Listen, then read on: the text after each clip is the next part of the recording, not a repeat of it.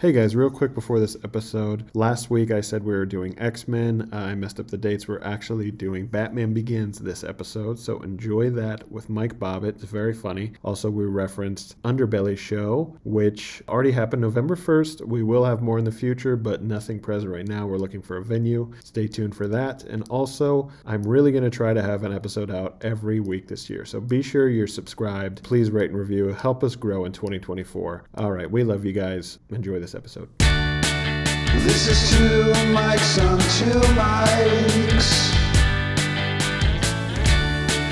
Talking comic books on film. Two comedians talking comic book movies. This is comic on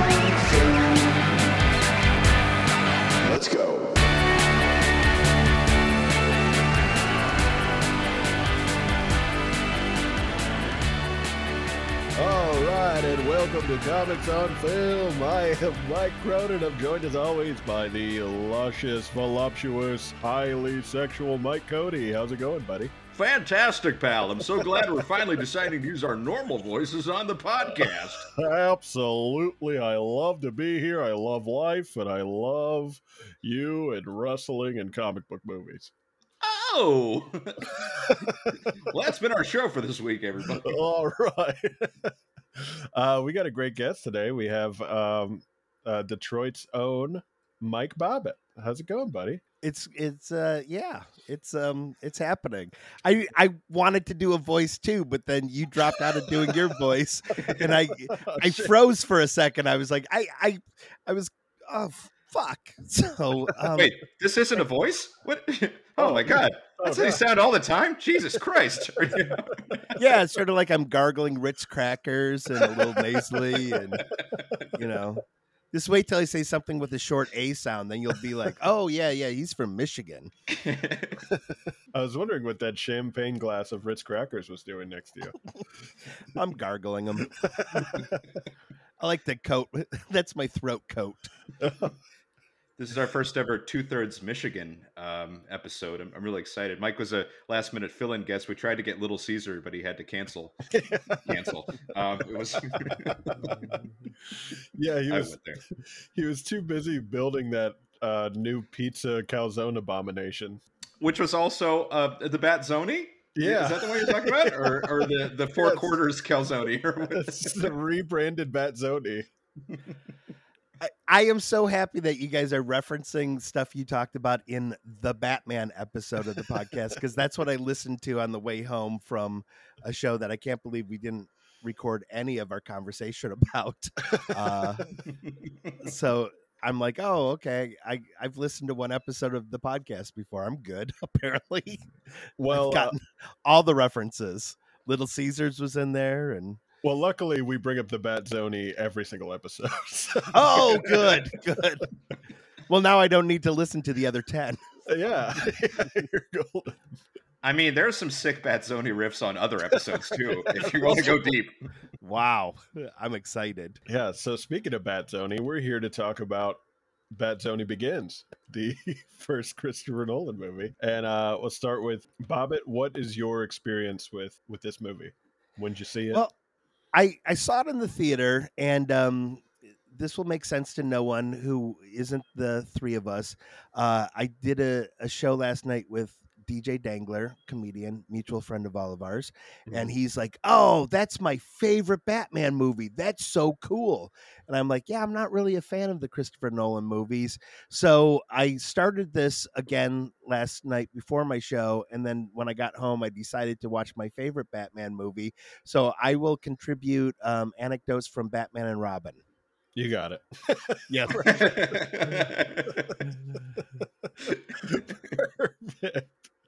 That's Um, all we wanted. that's all. We yeah, I mean, I saw it. I own it on Blu-ray, so people would think I'm cool.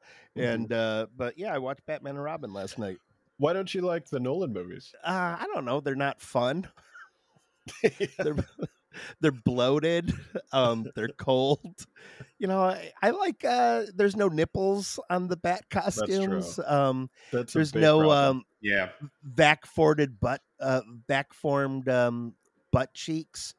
Um, there's no puns. I, I like a good pun in a movie. Yeah, I there's yeah, there's no Arnold Schwarzenegger in this. He never used Mr. Freeze. What a horrible oversight on Mr. Nolan's part. Okay. And you know, it's funny, like the part where I don't want to get too far ahead, but the part where Bruce is buying the hotel with a check, which is I don't think you can do that. Um, he writes a check. He doesn't even pull out the bat credit card. So that would have been a great yeah. excuse to work that in right there. Didn't do Oh. it. Oh, yeah, that would have been a total giveaway though. Like the the hotel guy would have been like, "Wait a second. but then maybe, but then he could have pressed his finger into his dimple like mm, and just winked at the camera. yeah. I think that'll get you out of it. yeah. Uh, how about you, Cody? What's your experience with this?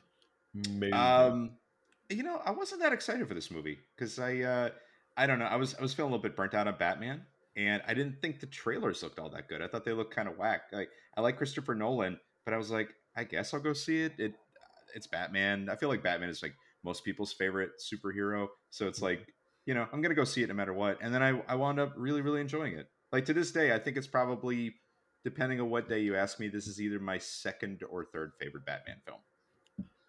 Love it. okay. Yeah. What about you, Cronin? Yeah, pretty similar. I was um I was excited for this reboot just because uh sorry sorry Bobbit, but the last series ended in such a disaster that uh That is so strange for you to say, considering like how deeply closeted you are. true. well, I'm yeah, su- I'll, I'll I'm surprised-. I'm surprised Schumacher wasn't like your sexual awakening. Well, the nipples did something for me. It was more the story that bothered me. Um, but yeah, I was excited for this, and then I I think I watched this more than I watched Dark Knight. Like I I know it kind of has the thing we talked about with with Captain America, where the sequel is so good, people don't often talk about how good this is. But it's such a great movie, and I've heard people like shit on it. Oh, thank God they made the Dark Knight because Batman Begins wasn't that good, and I totally disagree. I I love this movie. I- don't know if this is a spoiler for what you guys will eventually talk about on the podcast, but how would you rank the three Nolan movies? Probably, I mean, I I you have to put Dark Knight above it. So I would say two, one, three. yeah, same here. Okay. But it's This is it's this two, is DJ's one- favorite. and then three is underneath my balls. I I didn't think I- three was that bad. It's not. It's not as good as either one of the first two, but I didn't think it was that bad.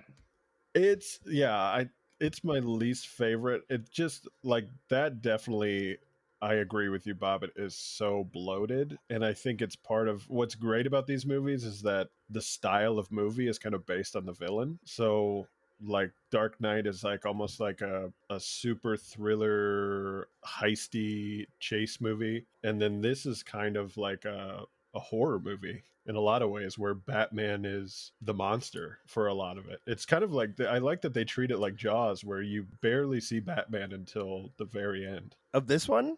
Yeah. I mean, it was like a good half hour, but then until he pops up, but then you know, he's in it quite a bit. I think. Do you mean he's just still kind of like lurking in the shadows until the very end when he really? ki- Okay, I see that. Well, like we- you just get flashes Ooh. of him throughout the movie. Like uh, And both Batman and Jaws are named Bruce. the... What? what? well, that's been our episode. Uh, no, I but- my knee jerk. It, it- this is the only one I've revisited of the Nolan movies. Um, but after having seen, and I probably had recency bias after seeing the third one. But eh, for some reason, I know everyone likes the second one, but I uh, I I go three one two. Really? Maybe I have to Yeah. rewatch the three one. I'll tell you my big gripe with with the third one is um, Hines Ward survives the stadium blowing up. And as a Bengals fan, that's all I wanted to see was him die.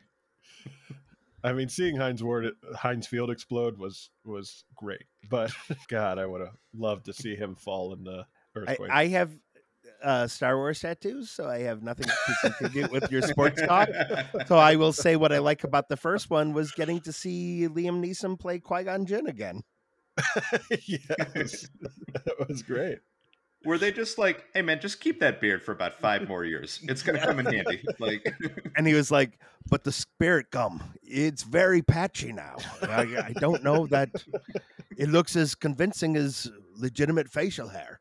And they're like, "Yeah, but did you see Chris? Uh, um, what's his name? Uh, Christian Bale's facial hair? That looks pretty uh, spirit Halloween store too. So Yeah, let's just get into it. Well, first the opening, I did like the the Batman logo made out of bats. It's cute. let me That's fine. counter that with the um, what looks like it was shot for 3D but not released as 3D.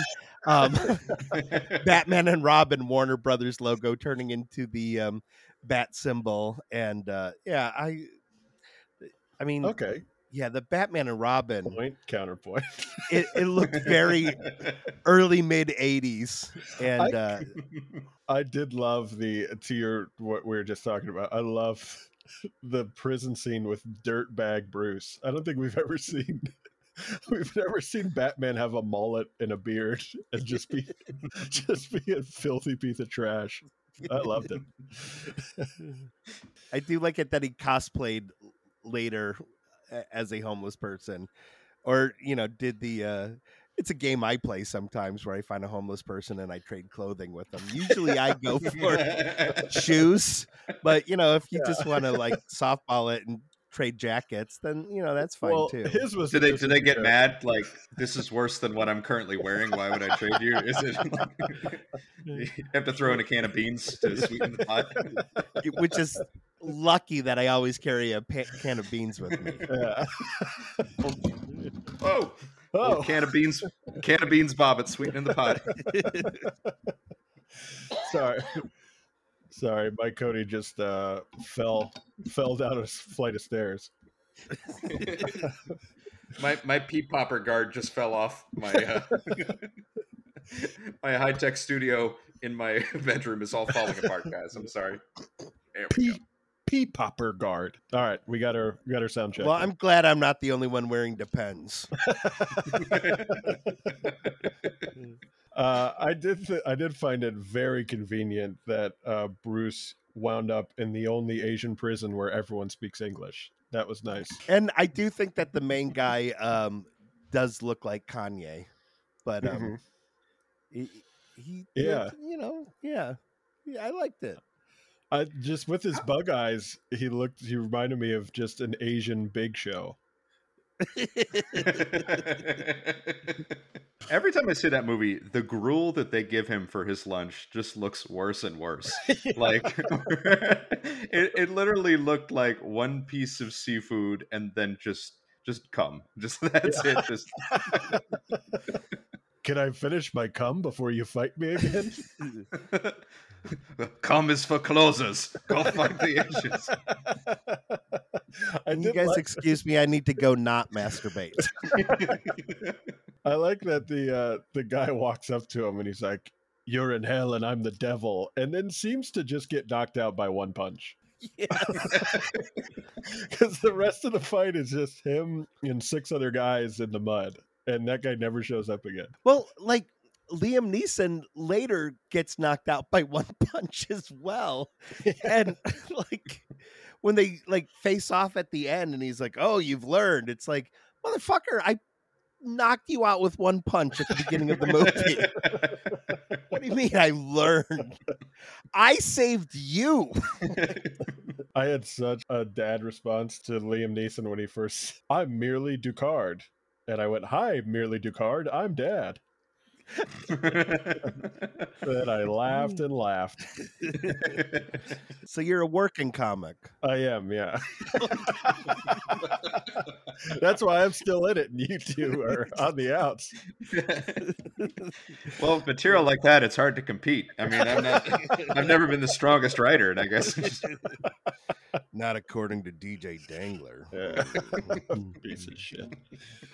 I did like how the whole conversation with Liam Neeson, Bruce is cleaning the mud off himself and somehow makes no progress. He's still like kicked all over his face by the end of the conversation. Well, it's like when you eat in a movie, you can't actually eat because then they're going to have to, you know, redo stuff.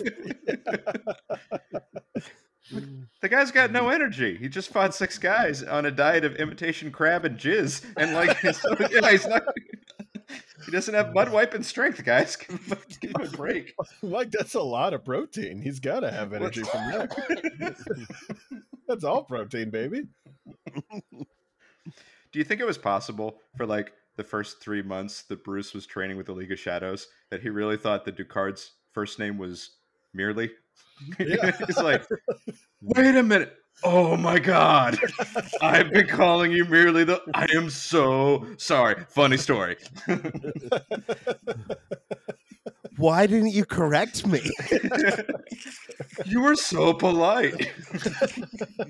I'm so sorry, Me- merely uh, uh, Descartes. God, God, I'm still doing it. Do you think that's why he's actually the big villain throughout the whole trilogy? Is because of the whole merely thing?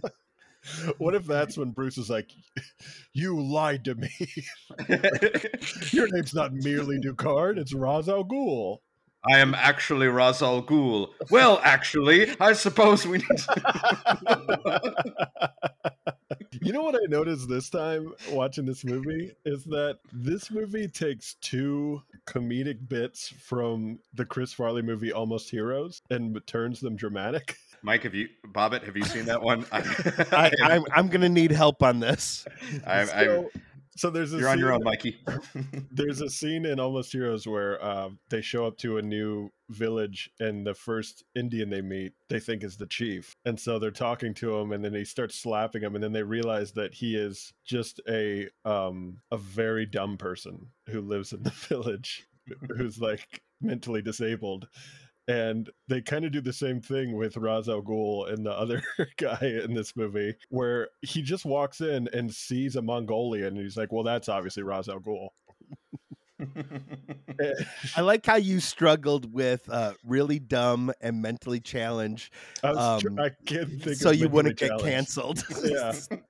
I was like, those, I'm those I'm were not- not, the first words. That I'm not your your act, okay, Mike?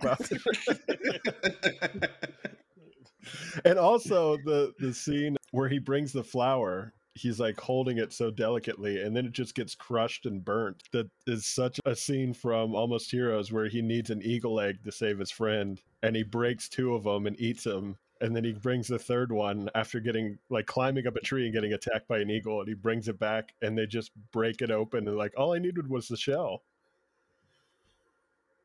i'm gonna cut this all out fuck me Oh, okay. no, no, you're like you're blowing my mind, man. Because I'm just thinking about like all the ways that the plot for Interstellar crossed over with Beverly Hills Ninja, and I think you're really onto something here. Thank you. All I- I'm saying is was- Christopher Nolan owes the estate of Chris Farley. That's all I'm saying.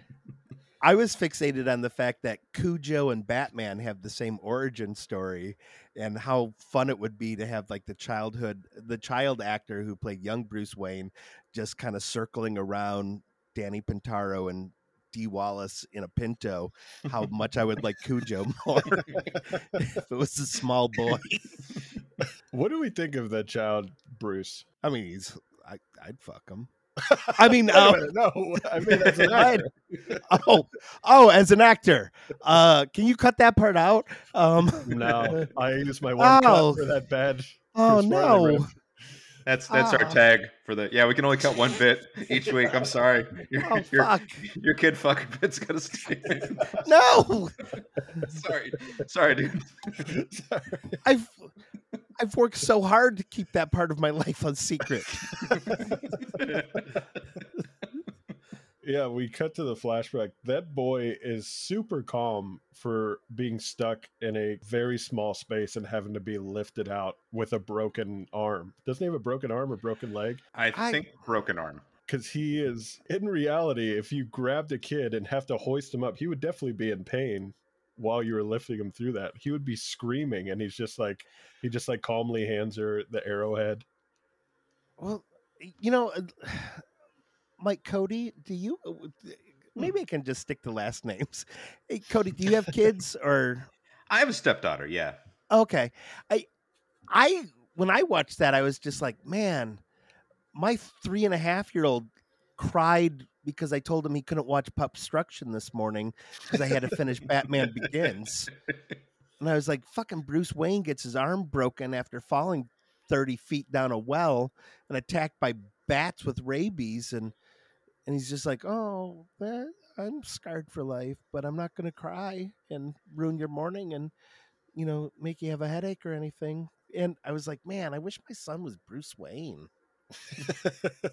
Look, we've all thought that at one point or another. It's it's perfectly normal. About my son specifically, or yes. I didn't want to bring it up like this, but yeah. wow, just- yeah. Oh, And you know what? We can make him Bruce Wayne. We just have to murder you and your wife in front of him.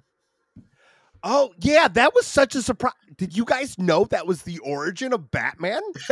I'm so glad they showed us that. You know what's sad is that there's going to be one movie where they don't show it, and some dipshit's going to be like, "But why is he doing all that?" Like one one person. I wish, like in the scene where he said, you know, like it was my fault. I made them leave the play early.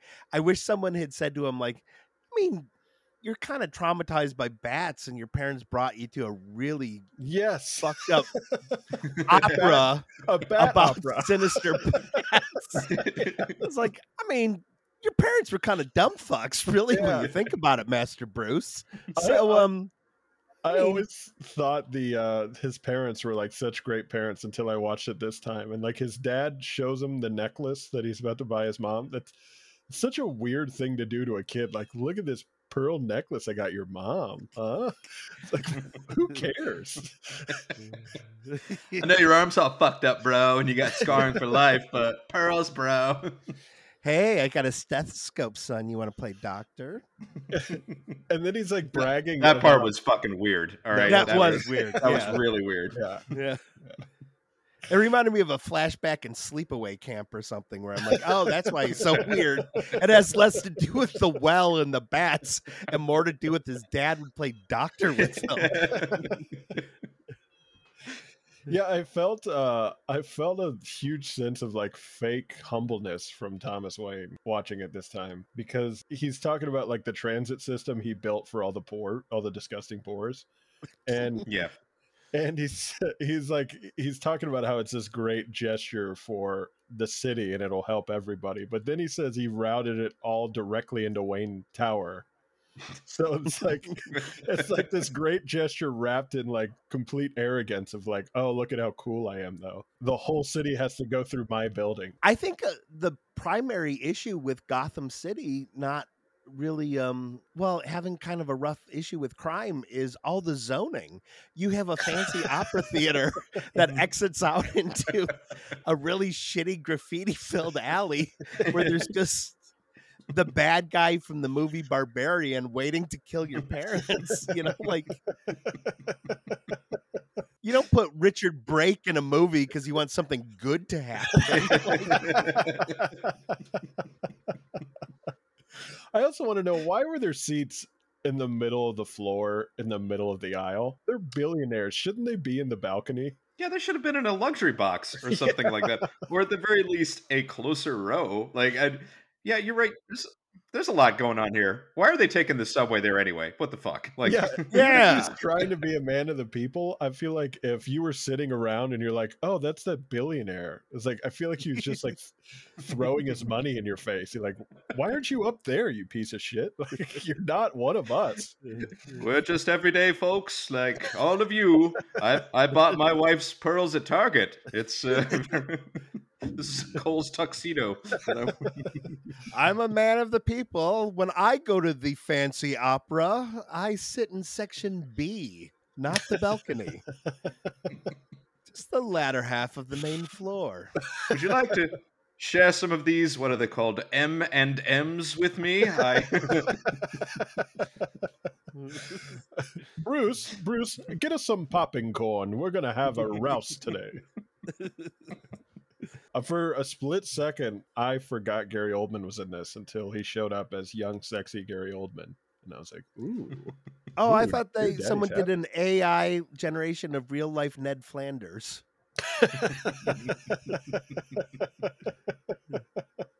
this was what I thought late at night as I was trying to finish this. I was like, isn't it weird that at one point in time we knew Gary Oldman as a young man, but we always knew Henny Youngman as an old man? Cut that part out. Like you can keep the no. child molesting part in. no. I'm sorry. I'm gonna add. Uh, I'm gonna add an applause break after that.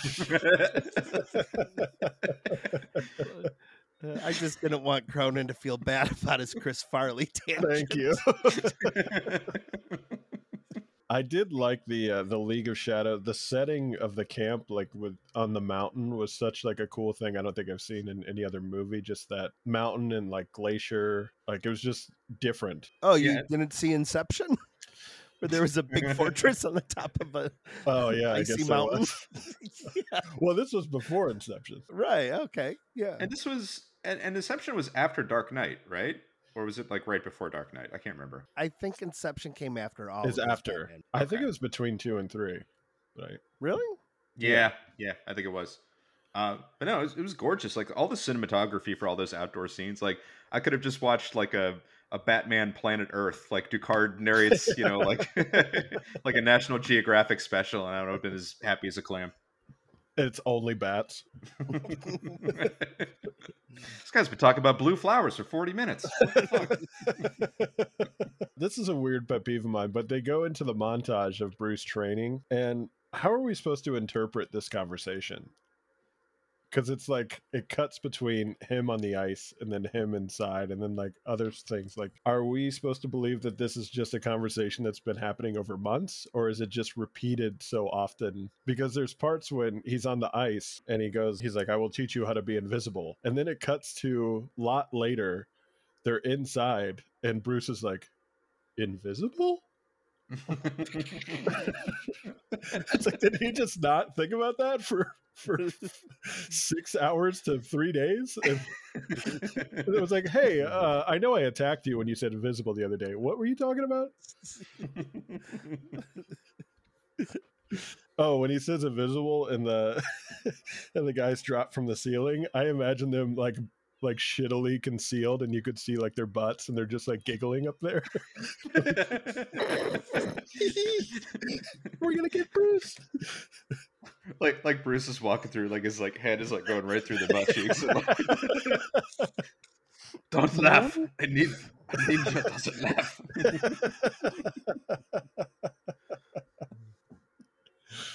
yeah, I did like this this whole se- the uh the sword fight on the ice was really cool, and uh, Yeah. Then he falls in, and then I always remember the uh, like just worry about your chest, like warm warm your chest, not your hands. I don't know why that always stuck to, out to me. Like like I thought the first time I saw this, like hmm, I better remember that in case I ever fall into cold water. My favorite part about that scene is that they uh th- those things that are on Ducard's arm and I guess Bruce's arm too, like the the things that Batman has on his arms, the the sharp things. It's like it was nice and that's one of the, the the reasons I started to really like this movie was in that scene because it's like, oh, they're actually taking the time to explain how Batman has all these weird, you know, gadgets and like weird little quirks that are part of his costume. Like it's not just for aesthetics. There's a reason for him, and I, I thought that was really cool. Oh, well, if you like the origin stories of things like that, you should check out the movie Solo, a Star Wars movie, because it'll tell you absolutely everything you've ever not wanted to know about Han Solo. Wait, do I get to find out how Han met Chewbacca? You find out that and how he got the name Solo. Oh, oh, I hope it's because he was by himself. Oh, you've seen it. oh yes, I, I have. I do like the fact that Liam Neeson did all that uh, sword training with Bruce Wayne because you know it pays off later because of how much Batman uses a sword throughout the rest of the movie. I did like you know to how jump all the way at Batman's the end. known for his sword fighting. at the end, he's like, but enough uh, about Batman and Robin. yeah. Shouldn't he have been teaching him to throw throwing stars? Because that's actually what Batman does. that should have just been like them, like doing target practice, like under the ice or something. yeah, at the end, uh, merely Ducard is. I think he hits him with a pipe or a, or or maybe a, a sword, and he blocks it with the arm things, and he's like, "Oh, same old tricks." And he's like, "I found some new ones," and then he rips it, and it like snaps the pipe in half. Oh, I thought the new trick was that he kicked him, and I was like, he learned how to kick. he's like, "I will You never you, covered kicking. I will teach you crane technique, jujitsu, but not kicking." Last time I bested you with a single punch. This time I'm going to best you with a single kick. I did think it was uh it was a little unfair of Merely Ducard that um he said Bruce's dad was weak and that's why he died. But he died because he jumped in front of his wife to protect her and then it scared Joe Chill and he shot him. So he's like, Your dad was weak because he didn't act. Well he did act. He acted to protect instead of disarm the guy. Oh, look at Mike Hmm. Cronin, Thomas Wayne apologist. Well, yeah. All about the man of the people, Thomas Wayne. uh I This is the part where Cronin Cronin adjusts his T-shirt to show the necklace of pearls that he's been wearing the entire time. my daddy got it for me. I like your pearls, Oh. Daddy. I don't think that's this would be the first time Cronin's been on camera with a pearl necklace. I subscribe to your OnlyFans. At this point we have flashback two with like college bruce and it's another move, movie cliche that lindsay and i always laugh at is when they show a character is younger they just slap a shitty wig on him Yeah. like no makeup or anything it's just like yeah let's just have a bad haircut and that just means he's young I felt like all they did was like brush his hair forward. And they were like, yeah, that that looks terrible. like yeah just part it a little bit in the middle so it looks like a butt Yeah. cut and we'll be good Yeah. It was You like know he was what? like emotionally frozen in time on the night of his parents' death by having the same haircut the whole time. you know what? 37 year old Christian Bale, you look 22 now. Also he uh, he opens up his suitcase and his suitcase is very tightly packed which makes me assume that he flew home and then he pulls a gun out of the middle did he just fly with a gun Uh, maybe he flew. I don't know. Maybe he flew private. Yeah, Yeah. don't they show him getting off a private jet later? they do later yeah i guess he could have Yeah. flown private Listen, the Waynes are people of the people. They don't magically teleport from place to place like every they take planes like the common man. oh sure sure i forgot Yeah. they sh- they show um his gun and then they flash to joe chill's gun that shot his parents and it looks the same i'm wondering if he bought the gun that Oh, joe chill killed his parents with to kill him good eye, Mike. I didn't notice that, but that that seems like yeah, that seems like something Bruce would have done. That's a weird rich guy kind of thing. that is a weird I don't mistake. just want any gun. I want the gun that killed my parents. How also- progressive of you. I don't see gun types. All guns are equal to me. hey all guns matter okay. That's what my flag says outside. Uh, also we get introduced to original rachel dawes as katie holmes and what that is one of the weirdest recasts of all time. Like to take an insanely beautiful actress and then recast her with maggie gyllenhaal. Yeah. and nobody They're else notices that it's a completely different person. They're like, Rachel Dawes really needs to look more like a sleepy turtle. Why did I I don't remember the real life story of why they recast her. I I never don't- heard anything about it. I- It's it seems like it was one of those things where like it just happened, but I never read a big story about it. yeah Is this like Tom. Cruise era Katie Holmes or i think it's just before oh, I wonder if that's it. I think I remember hearing that it was that just Maggie Gyllenhaal was a more accomplished, classically better actress, and Nolan wanted that as opposed to Katie Holmes, who I guess gets shit on for not being a good actress, but I think she's really good in this movie. I mean, there's a couple scenes in two where I felt like you needed somebody who knew how to that knew how to do some heavy lifting. Yeah, Like, like the part where it's obvious that Bruce went there to save Harvey instead of her, and she Mhm. just has to kind of like it's just it's a quick thing, but it's kind of like you got to have somebody that knows what the heck they're doing in there. But it's still weird. It's it's really weird. Yeah. Why'd you cast her in the first place? It's not like Katie Holmes is like moving the needle or anything like that, you know? Gotta go see that new Katie Holmes movie, co-starring Batman. Bring in that Dawson Creek uh, party of five, whatever. Sh- uh, yeah, Dawson's Creek. Dawson's right? Creek, I was right. right, the first- yeah. Maybe they did it like the Rachel Dawson's Creek tie. They didn't want like a Doug. Um, uh, why am I blanking on his name? Build a title. Uh, Doug loves movies. Comedian. Benson? Doug Benson? Yeah, Doug Benson. Like build a title with her name. Cut that whole part out. Again, leave in Uh, the can Henny only- Youngman bit and the child molesting bit. This is when the I think this is the first time in the movie when they say Joe Chill's name, and I really wanted him to stand up in the courtroom and go, "Hey, brother, everything's groovy here. I'm just me, Joe Chill." He is no Mr. Freeze. now that's a villain. I really liked when um, Katie Holmes just beat the hell out of Bruce in the car when he shows her the gun. Just those hard smacks are so brutal. I feel like you're saying more about your your kinks. I got right turned now on. than- Yeah. yeah.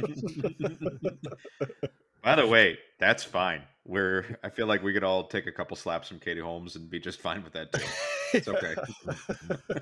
so she drops him off at Falcone's hideout or where he always hangs out. And I like the quaint idea that a mob boss spends his days reading a newspaper in what looks like a hotel lobby. I always thought that was a uh, Italian restaurant, but nobody's eating food this time. oh, really? Yeah. Also- there's no food on any tables. Also, the Italian guy ain't Italian. That is the least Italian Carmine Falcone of all time. But you know what? Unlike the Batman, now this is a Falcone I remember. You, know- like this Falcone better than um um well, in the Batman, I in Bruges? confused Falcone and the other Oh yeah. Maroni. I thought they were the same person for the whole movie. Wait, which one was Maroni in? He was never in it. They just talk about him. Oh, okay, okay. Yeah, wait, I I'm realizing I don't remember who Falcone was in the Batman. It was John Johnny Turturro. Turturro.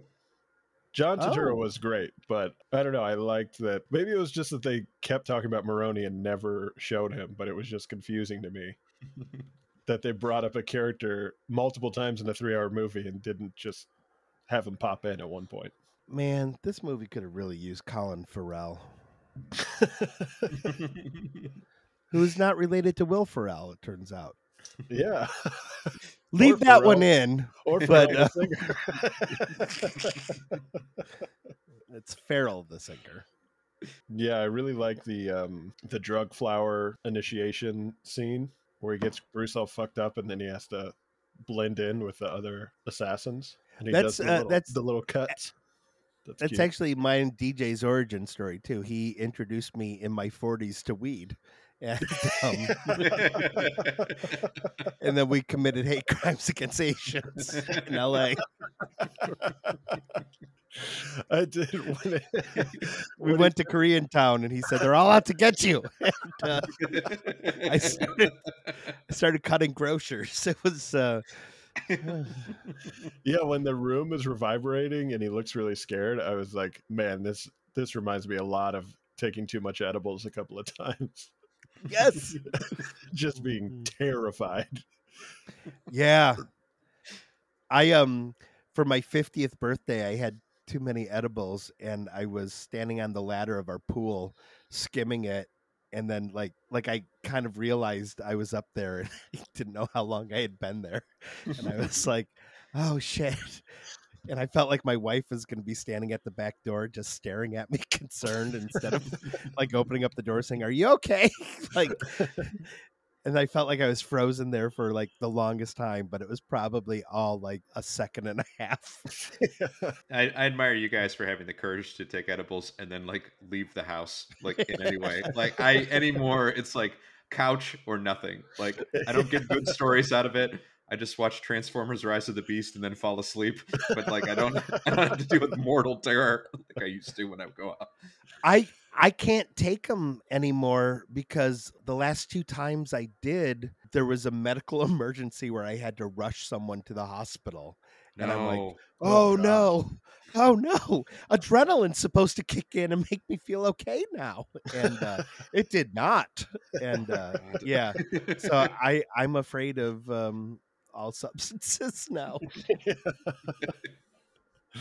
Yeah, I used to take a, I used to take like a, a tiny edible to go see comic book movies, and it was the best. It was just when you get the dosing right, and then you're just eating snacks, and they feel like flavor explosions in your mouth, and then you're watching a superhero movie that you don't have to think too much about. Man, that is that's heaven. I feel like if I do that, I'm super aware of what was shot practically and you know the size of the room and what dialogue is ADR'd. Like I'm just paying attention to minutia in a movie that I can't pay attention to the movie at all. Speaking of which, I, I read some trivia that uh, there was no second team in this movie, so Christopher Nolan Right. oversaw every single shot. Yep. Um, Wow. crazy. I, I think it leads to it being a better movie. I Was think there a like reason a- they did that? Like, I think just he- gonna be I that think he much had- of a control freak. Yeah, I think he insisted on doing it. Wow. he is a, a weird um i don't know if either of you have met comedian trevor smith uh, he's a detroit guy but his roommate was christopher nolan's assistant when we were living in la Oh, and wow. um, had to get a very specific tea for him that was mm. not available in the united states and had to get it to him overnight immediately and yeah christopher nolan seems like a pleasant guy to work for I laughed really hard in the scene when they hand him the sword to kill the murderer. The way he turns it down is like someone asking you if you want fresh pepper on your salad. It's just like the slightest, like, Uh, no, no yeah. no, thank you. Yeah, no, No. mm, no, please.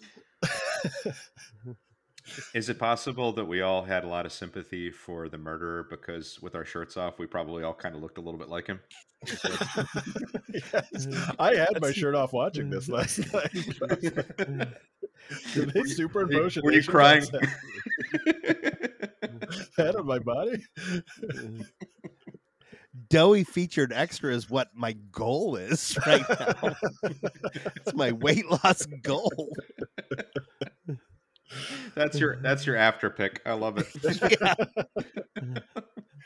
Right now, I feel like I'm sitting at tall Danny DeVito territory. Cody, I think um, I think you would look good with Razo, the fake al Ghul's facial hair. Just the, Oh, you think so? the, Just the start. two goatees that go down the sides. That kind I of think you should little. grow it out because that was another thing that DJ went on about was he's probably the most handsome Mike I know. Wow, I Wow. tell you, DJ is like so complimentary and like accurate. It's it's insane. It's How- how bad do you think that beard would look when you're like halfway through growing out your weird beard, your weird Cheeto curls sticking out of your face? like, Well, it's great. like Liam to just look like ZZ Top for like a year before he finally got to. no, it's gonna look really cool when I'm done. also, the whole point will you shave that thing? The whole point of the League of Shadows is to blend in and be invisible, and then he's got the craziest facial hair. He's got these weird blowjob handles like on his chin. They're like they perfectly cup your balls when you suck your dick. Just keep them in place on his chin. Oh man. You know, guys. he's like infiltrating like Asian gay bars. Gotham must be blown and then destroyed.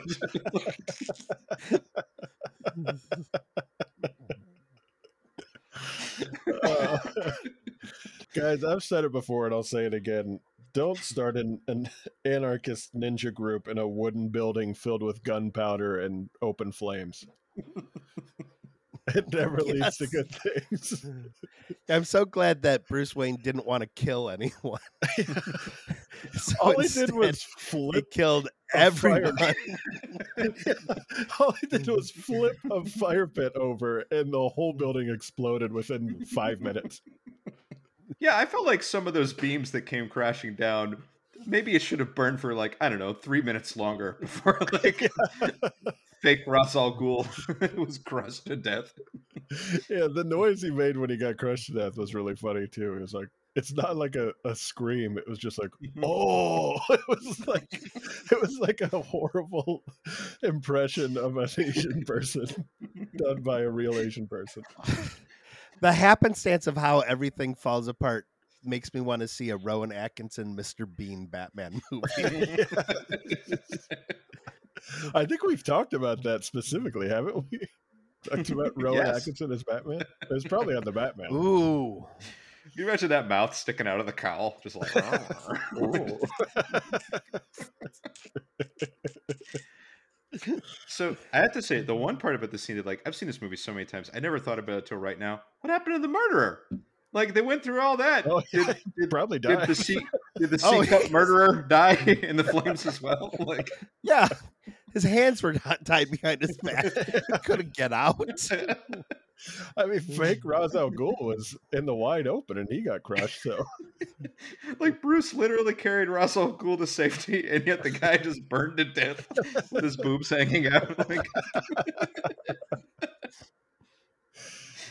But the important thing that we learn at the end too is uh but Bruce Wayne didn't kill him, even though he totally created all the circumstances around him that killed him. Uh, know,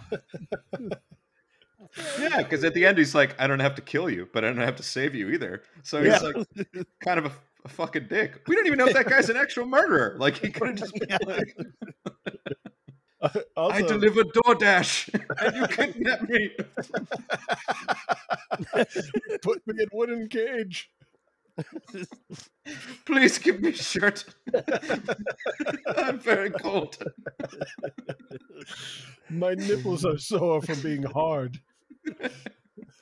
Bruce is writing in his diary like nipples are a sign of weakness. I'll never put them on my suit. Here's what I noticed for the first time watching is how far away was the League of Shadows from a from a private airport? Because he just seems to walk there pretty easily, and it made me wonder how many times he was like in the League of Shadows, like sleeping on a rock and just eating eating cum soup. Be like, man, I just want to hop on a plane and go home right now. they're like, dude, there's an A and W across the street. there's a Cinnabon, man. How do you think the guy in prison got those C cups? Like, there's a Cinnabon next to a Panda Express. Like, you you don't have to eat Mrs. Paul's fish sticks and cum. Like, you can eat food. I'm just imagining fake Ra's al with like Cinnabon icing all over his lips as he's delivering that, that speech at the end. Gotham must be destroyed, except for Cinnabon. He hops on the plane, sees Alfred for the first time, and this is the first in all the Batman movies where we get a sassy Alfred, where he's Mhm. like, "You can Mhm. borrow the Bentley if you like." I don't know why he's Australian, but oh, That a Batman! That was a spot on Steve Irwin. I mean, I know Thank you were going for Michael Caine, but did I say? Did I say Mike Cronin could do a perfect Michael Caine accent? Never. you look fit, Master Wayne. Have you been eating cum soup? What's going on?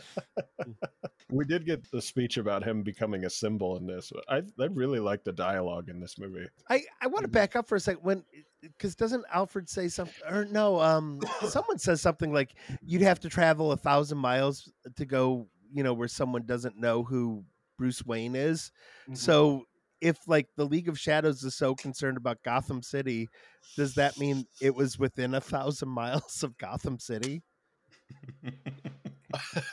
is the Yeah, League don't know. of Shadows really just in Canada It's it's actually upstate New York. It's Oh, it's it's out just outside of Buffalo. It's just it's just an Asian community out there. An Asian community. That's why everybody where- speaks English. Yeah, even the poorest, even the poorest village people speak perfect English. yes. Your English is very good. We're outside of Buffalo. then we cut back to Goth- Gotham. We get our first taste of Scarecrow, and is it Killian is King. Murphy? I think, think- so. Yeah. Yeah, I think I think it's silly. Cillian? Cillian. I, I always go back and forth between Cillian and Killian, but uh, Hmm. I love him in this movie. And I read uh, another piece of trivia that Christopher Nolan was obsessed with his eyes, so he constantly put scenes in where he took his glasses off to show his like big blue eyes. He's like, "Damn, Chris! Like, you about to bang? You about to bang Killian Murphy or what?" He was. I, I'll say this though, he was really pretty back in the day. Like to the Oh, point yeah. where it was like it was like distracting how delicate his features were. Yeah. and like I know like he auditioned for Batman originally, but it's just like ah, I can't see. He's just too fragile looking. You know. yeah. Those those eyes would pop too much where everyone would be like, Wait, are you Bruce Wayne? Because your eyes are so striking. like your eyes pop so much. Like if I were to make a movie and cast you in it, I would want you constantly taking off glasses in every scene just to draw attention to your eyes because they are hypnotizing. I mean, I'm I'm sorry for stealing these diamonds, and I understand that you have to not kill me, but um, oh, Jesus, you are a beautiful Batman. Else made me laugh is that so after Bruce sees the bat in his house, he goes spelunking through his old well in a designer duster that he's wearing. it's like the nicest jacket I've ever seen, and he's like, "Yeah, I'm gonna dive into a cave and go go look for bat shit." Bruce has a really weird relationship with clothing throughout this movie. Like. I was just thinking about we were talking. It's like he leaves Falcone's bar, and then the first thing he does is give away his money and all of his clothes. It's like you're still in Gotham, dude. Like you need enough money and a nice coat to leave Gotham City. like, who's that guy in a shit coat with Bruce Wayne's head? Like, it's, Was there ever a time, too. payoff for that though when he gives the homeless guy his coat? and Yeah, it's like- there is a payoff. yes, big payoff. When he uh aside from when he sees him later on and says nice coat or Yeah, that's it. yeah, that's it. Huge Oh. payoff. Yeah. worth it. There's a circle. deleted scene where the guy puts his life together because he has a nice coat. That's, and then it falls apart again because he develops a cocaine habit. ah, homeless again. he finds the coke in Bruce's pocket. Like, what's this? ah, jeez. He gets addicted to Asian blowjobs with weird mustaches. Oh, so then Bruce goes to Wayne Enterprises for the first time. And I like that he didn't like rush into the boardroom and like, I'm back and I'm taking over. He gets caught like flirting with the secretary. And everyone's like, What's all this hubbub? And then that's the reveal that Bruce Wayne is still alive. I think it's just like plays in so well to his playboy billionaire persona. I feel like in in like the Michael Keaton movies, he would just burst in, or like the Schumacher stuff, he would just burst in the boardroom and be like, "I'm back." And in this, he was it was just so subtle. I, I think Christian Bale is maybe my favorite Batman, but I don't think he's my favorite Bruce Wayne by a long shot at all. Who's your favorite Bruce? Maybe Michael Keaton. I think I would have liked the uh, bursting into the uh, boardroom and you know Mr. Momming it up.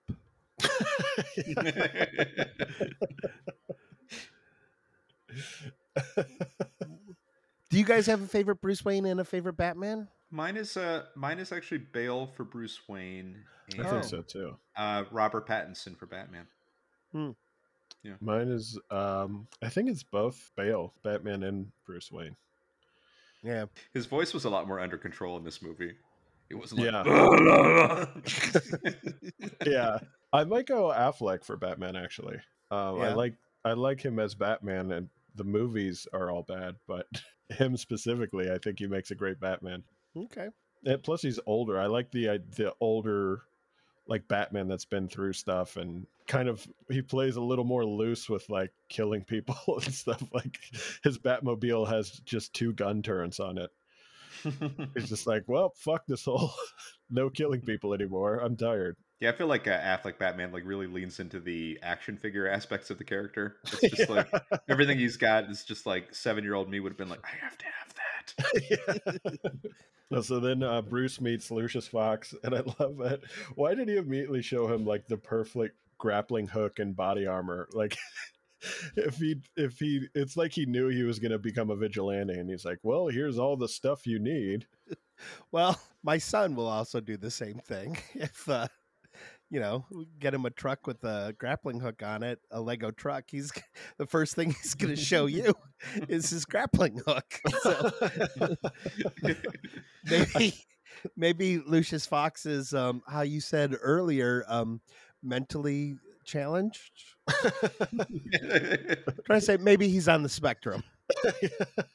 Is that why they kicked him off the board and just stuck him in a basement? Yes. Put him in a basement with a bunch of toys. Like it's actually the best thing decision they made. Bruce comes down and he's sitting Indian style, like smashing two grappling hooks together. Lucius, these are all top secret confidential things that you are creating, and you are literally showing them to everyone who walks in the door. He's like eating Cheerios out of a bag. Like, while he does- My Well, mom packed me blueberries. yeah, it's like uh it's like Rita in Arrested Development. Like he just talks so regally that you don't realize that he's like severely mentally challenged. Do you like my backpack? Worst Morgan Freeman impression ever. Come, come ride in the pretty tumbler. Mr. Wayne. Oh, finally, someone can do Michael Caine. There we go. I am a British man, Mr. White. yeah, then Lucius, he knows he's doing crazy shit and just lets him do whatever because maybe he trusts him. Like, he, he's like, oh, yeah, just take this grappling hook, this body armor. Oh, I have a crazy car. Do you want that? Yeah, I'll paint it black. Who cares? He does the uh, Bill Clinton military uh, strategy where he's like, "Don't ask, don't tell." We're all good. It is a little crazy that they don't trust Lucius on the board and they stick him in a room with the coolest, most dangerous shit ever and zero supervision at all. Like, that'll show him what? He, he just created Batman. Like, he's just, also, why why is the tumbler in the middle of a building? On it's not the ground floor. It seems like, like how they the hell did they get that thing up there or Yeah. down there or like wherever Yeah, it or is? Wherever like, it is, yeah. It's so weird. I guess they do say it's the basement, but Hmm. There's you never see any dock doors or anything. maybe they It is- assembled it in the room. Yeah, yeah, Yeah. that would be great. When you Batman's can like, have this, but there's a problem with getting this out of the building. it's like, does it come? How are black? you with IKEA furniture? Listen, once we take it apart and put it back together again, it's probably not going to be as sturdy as it is now, but it will let you kill a lot of cops. You know, because you're the good guy. I just Sure. imagine like Bruce like smuggling it out like piece by piece in a duffel bag that he's like like over a period of like three years. He's like, just rolling a tire onto the uh, elevator. Like, hello. He's listening to that Johnny Cash song. Did it one piece at a time, and it didn't cost me a dime. Alfred said that the cave was because the mansion was a part of the Underground Railroad, but isn't Gotham basically New York? Did the Underground Railroad go up that far? Gotham is actually um, in the Nolan verse. It's actually Montgomery, Alabama. Oh, that Oh, makes yeah. sense. Yeah. That's why it's so rainy and cold all the time. yeah, that part stuck out to me this time where I was like, well, that doesn't make sense at all. Uh, you know, one thing I will say, I did a show. I actually did a, a comedy show a couple weeks ago. This is weird. Oh, It was a last minute thing, and uh, it was a benefit for my buddy's charity. And um, I opened the show. While we were there, they were like, "Hey, go look outside." This is in Pennsylvania, mind you, Yeah. Pennsylvania. And uh, they're like, "Go look outside." we were digging to do some renovations to this place recently, and we found an underground railroad tunnel, and it was like a legit tunnel underneath this like old train station that we were performing at. And they were like, "We have no idea how long it extends. We think it probably extends up to the church up the block, and it's in Pennsylvania. So it Oh, okay. it was, I don't know, it was everywhere, I guess. I guess When I was a kid, I always thought that the Underground Railroad had trains, and I don't know why I'm volunteering that information right now, but um, I thought, wow, that must be so cool. Did you think it was like, it was like Thomas the Tank Engine? Just like yeah, now I'm just I wish of, I could have ridden the Underground Railroad. I'm just thinking of Butch Wesley's bit about going to the Freedom Center and seeing the lynching exhibit and feeling like a bunch of white guilt and wanting to leave secretly. He's like, I wish there was some sort of secret underground way to leave here. the Underground Railroad Museum. uh, we're having fun. This awkward silence was brought to you by White Guilt. Oh, but like like you were talking about, Cody. I love that in this part they go into more of the explanation of how he's building his costume and how they buy like ten thousand parts to the cowl so that it doesn't look suspicious that one guy is buying one headpiece and uh, somehow he's not Batman. yeah, like he would have just opened up the Temu app if this had happened today. Yeah. then I like that uh it uh, they immediately realize that it like it needs to be graphite and so he's like so we just wasted 10 99 and 199 fucking cowls that are just useless. So they just have to throw them all away. What do they do with them? I was, I was wondering about that. Like, what, what, what, is it just like one Goodwill on like the outskirts of Gotham with like like ten thousand breakable cowls? Like, Maybe he sells his own Batman costumes for Halloween and he just turned them all into that. I'm eventually going to go broke. We'll set up a Patreon. These could be these could be something that a higher tier patron gets. Did Save Bruce all the Wayne- non-graphite ones. That's a good point. Did Bruce Wayne ever go broke in the comics? no, I mean that would be a great storyline. I mean, like he's really blowing through all of his money. like, Yeah. to the point where like he should have just given them some money to hire more cops. Like, Because uh, I Yeah. know Iron Man went bankrupt like three times throughout his runs in Marvel. It's just Huh. such a more interesting story to like have to build back up than just always being a billionaire. Well, I'm glad that someone is finally saying that Marvel's better than DC because Yeah. I have thought for the longest time, but I didn't want to get canceled. Thank So, you. Yeah, I prefer Marvel over DC. There you Yeah. go. There, it's Mhm. out. Me too. I'm with it's a tough buddy. stand. It's a tough Yeah. stand. I do too. Also, uh, Gordon hasn't aged in a day. They should have threw a shitty wig on him in the beginning because he looks he looks exactly the same as he did in the flashback from 20 years ago. Just 20 years of, of police work with a corrupt partner has not aged him at all somehow. Also, his partner should have been dead already. Like if that Yeah. was his partner the whole time, like heart Mark- attack, bullet, something. That guy Yeah. should have been dead. Mark Boone Jr. lived near us in LA, and uh, when I would walk my friend's dog, uh, he would stop and pet her dog sometimes, and uh, he's a very sweet guy. And he would Walk take my- the bus. He's like Oh. a, a man of the people. He's a regular Thomas Wayne taking public transportation.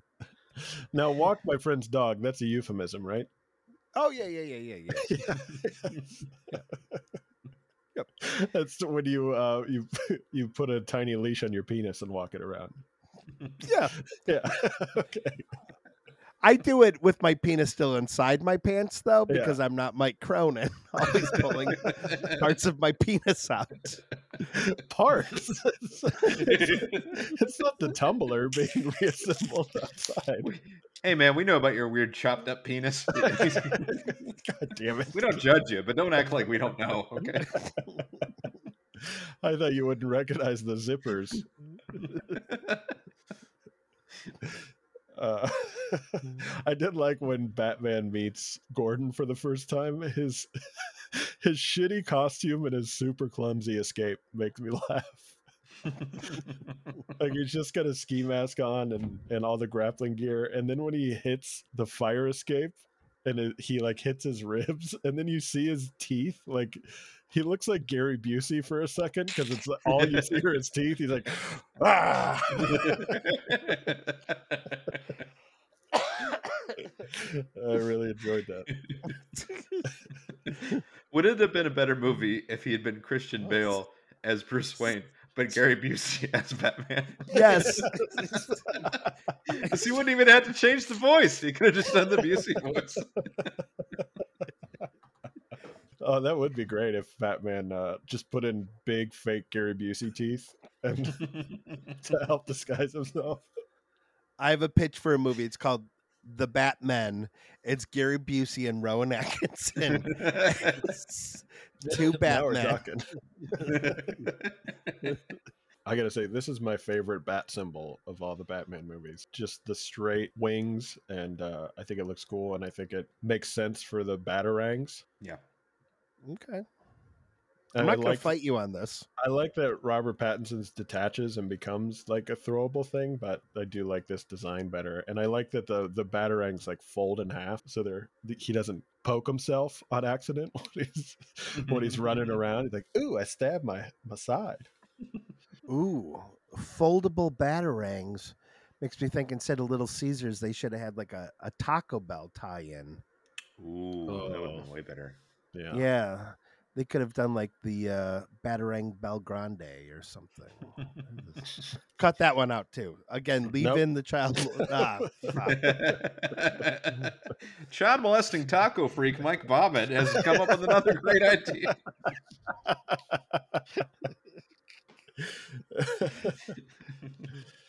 then we get to the docks. The docks is one of my favorite scenes in the movie. I like that the corrupt cop is just corrupt enough. He's not like over the top corrupt like in uh I feel like in the Batman a lot of the times they're talking like the DA and stuff and you're like, "Oh Jesus, I get it. You do drugs and cheat on your wife."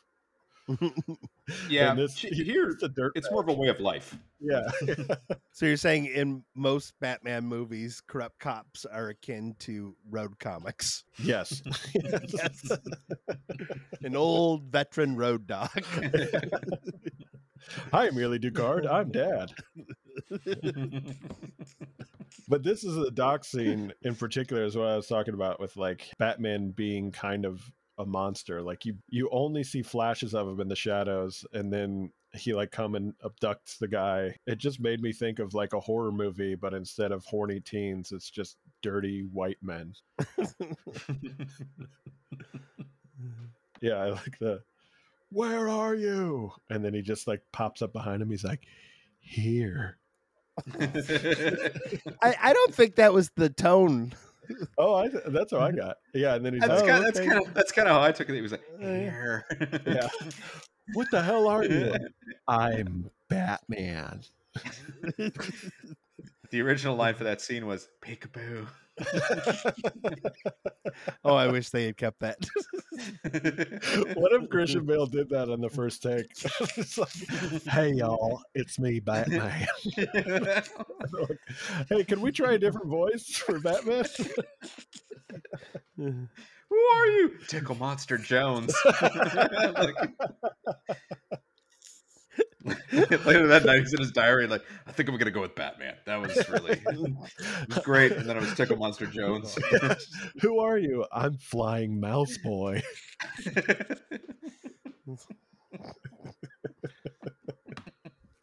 Oh yeah, this is when Batman meets Rachel Dawes, and I like that she slaps. Like her her signature move now is just slapping people. like the two muggers come to mug her, and she slaps one of them, and then just turns her back to him as if like, well, that guy was disposed of. I'm Rachel, the 110 courageous DA who's never lived in the city before. And then I like when she tases, she shoots the taser at Batman and just hits his chest, and he like slaps it off. yeah, that part was cool. Mm-hmm. yeah. I will say, having lived in New York for long enough, that's kind of how most of the subway stops in Brooklyn look. Not so much the trains. The trains are all pretty clean, but the subway stops, it's like, wow. It's uh there's filth in places that you're like, I didn't know that could get dirty. And I'm kind of impressed by it. Uh, the guy tied to the spotlight was cool. I like that it makes like the first bat symbol, but in reality, that guy would be burned alive. Oh being that yes. close Oh yeah, definitely. Yeah. massive light. And then on- I didn't kill him. The light did. Now you are killing all these people, Batman. No, no, The you spike- are. the spike balls I put down on the police chasing me because I'm clearly a criminal. Killed the police, not me. I'm a good guy. I don't kill. I just don't save some people. Listen, eh, I'm a lot like Jigsaw. I don't kill people. they kill people. Uh, I really like the scene where um, it's right after when he buys the hotel so that the two whores can swim in the fountain, and uh, he uh, runs into Rachel, and I like that he's like he wants to prove to her that he's trying to change the city, but he can't without revealing himself. So he's just like has to let her go yeah. and be like, yeah, I guess I look like a piece of shit. Oh my God, Cronin, is a single tear going down your cheek right now? It's just it's a beautiful scene. Yeah. You know, that's normally what people mean when they say reveal themselves, not the way you do it oh. constantly. What do you? Oh, wait, no. with what do your you mean? zipper. like, no, it's supposed to be showing someone who you are on the inside, not the what your penis pants. looks like. No, no, oh. you are getting this all wrong. Like, I know Oh. you want to be a sensitive good guy, but um, yeah, Well, what you're missing the more- mark a lot, like Bruce Wayne. What is more sensitive than showing you my most sensitive parts? Oh, that's a good. po- I stand corrected. Edit that part out. Yeah. Okay. All right, that, that part I will edit out. okay. Do you think if Bruce had just whipped it out at the restaurant that he now owned, he wrote a check. I'm Yeah. sure they had time to, to cash it on their bank app. Uh, like, would he have gotten? Do you take Zelle? we do for you, Mister Wayne. That's my that's my fancy waiter impression. I hope you guys liked it. Also, See?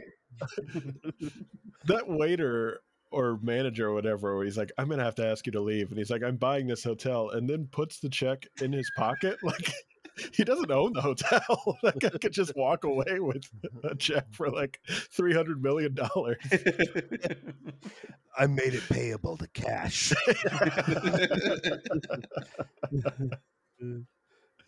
Oh, um, I really like. What do you guys think of the uh, the microwave bomb thing? That's like the final centerpiece of the movie. oh, I thought that was pretty cool. yeah. Yeah, It was the first. It was, it was weird. It was like the most high tech looking thing in the movie. And usually when people have a MacGuffin like that, it's like I don't know. It's like needlessly complicated. But this one, I was like, yeah, this is cool. Yeah, I yeah. liked it. I thought it was. It all came together pretty well. Like it all. It all made sense. It didn't feel like there was something that came way out of left field and like you didn't put the pieces together. to Yeah. uh to uh evaporate all the water you're talking right Mm-hmm. yeah.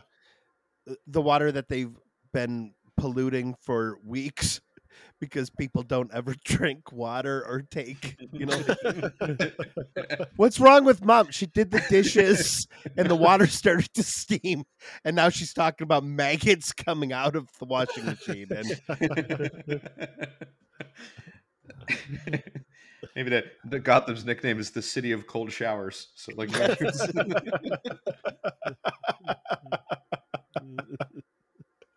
Uh, that is a really good point. I never thought that nobody just nobody uses hot water in Gotham. right It's all polar plunges in Gotham, I guess.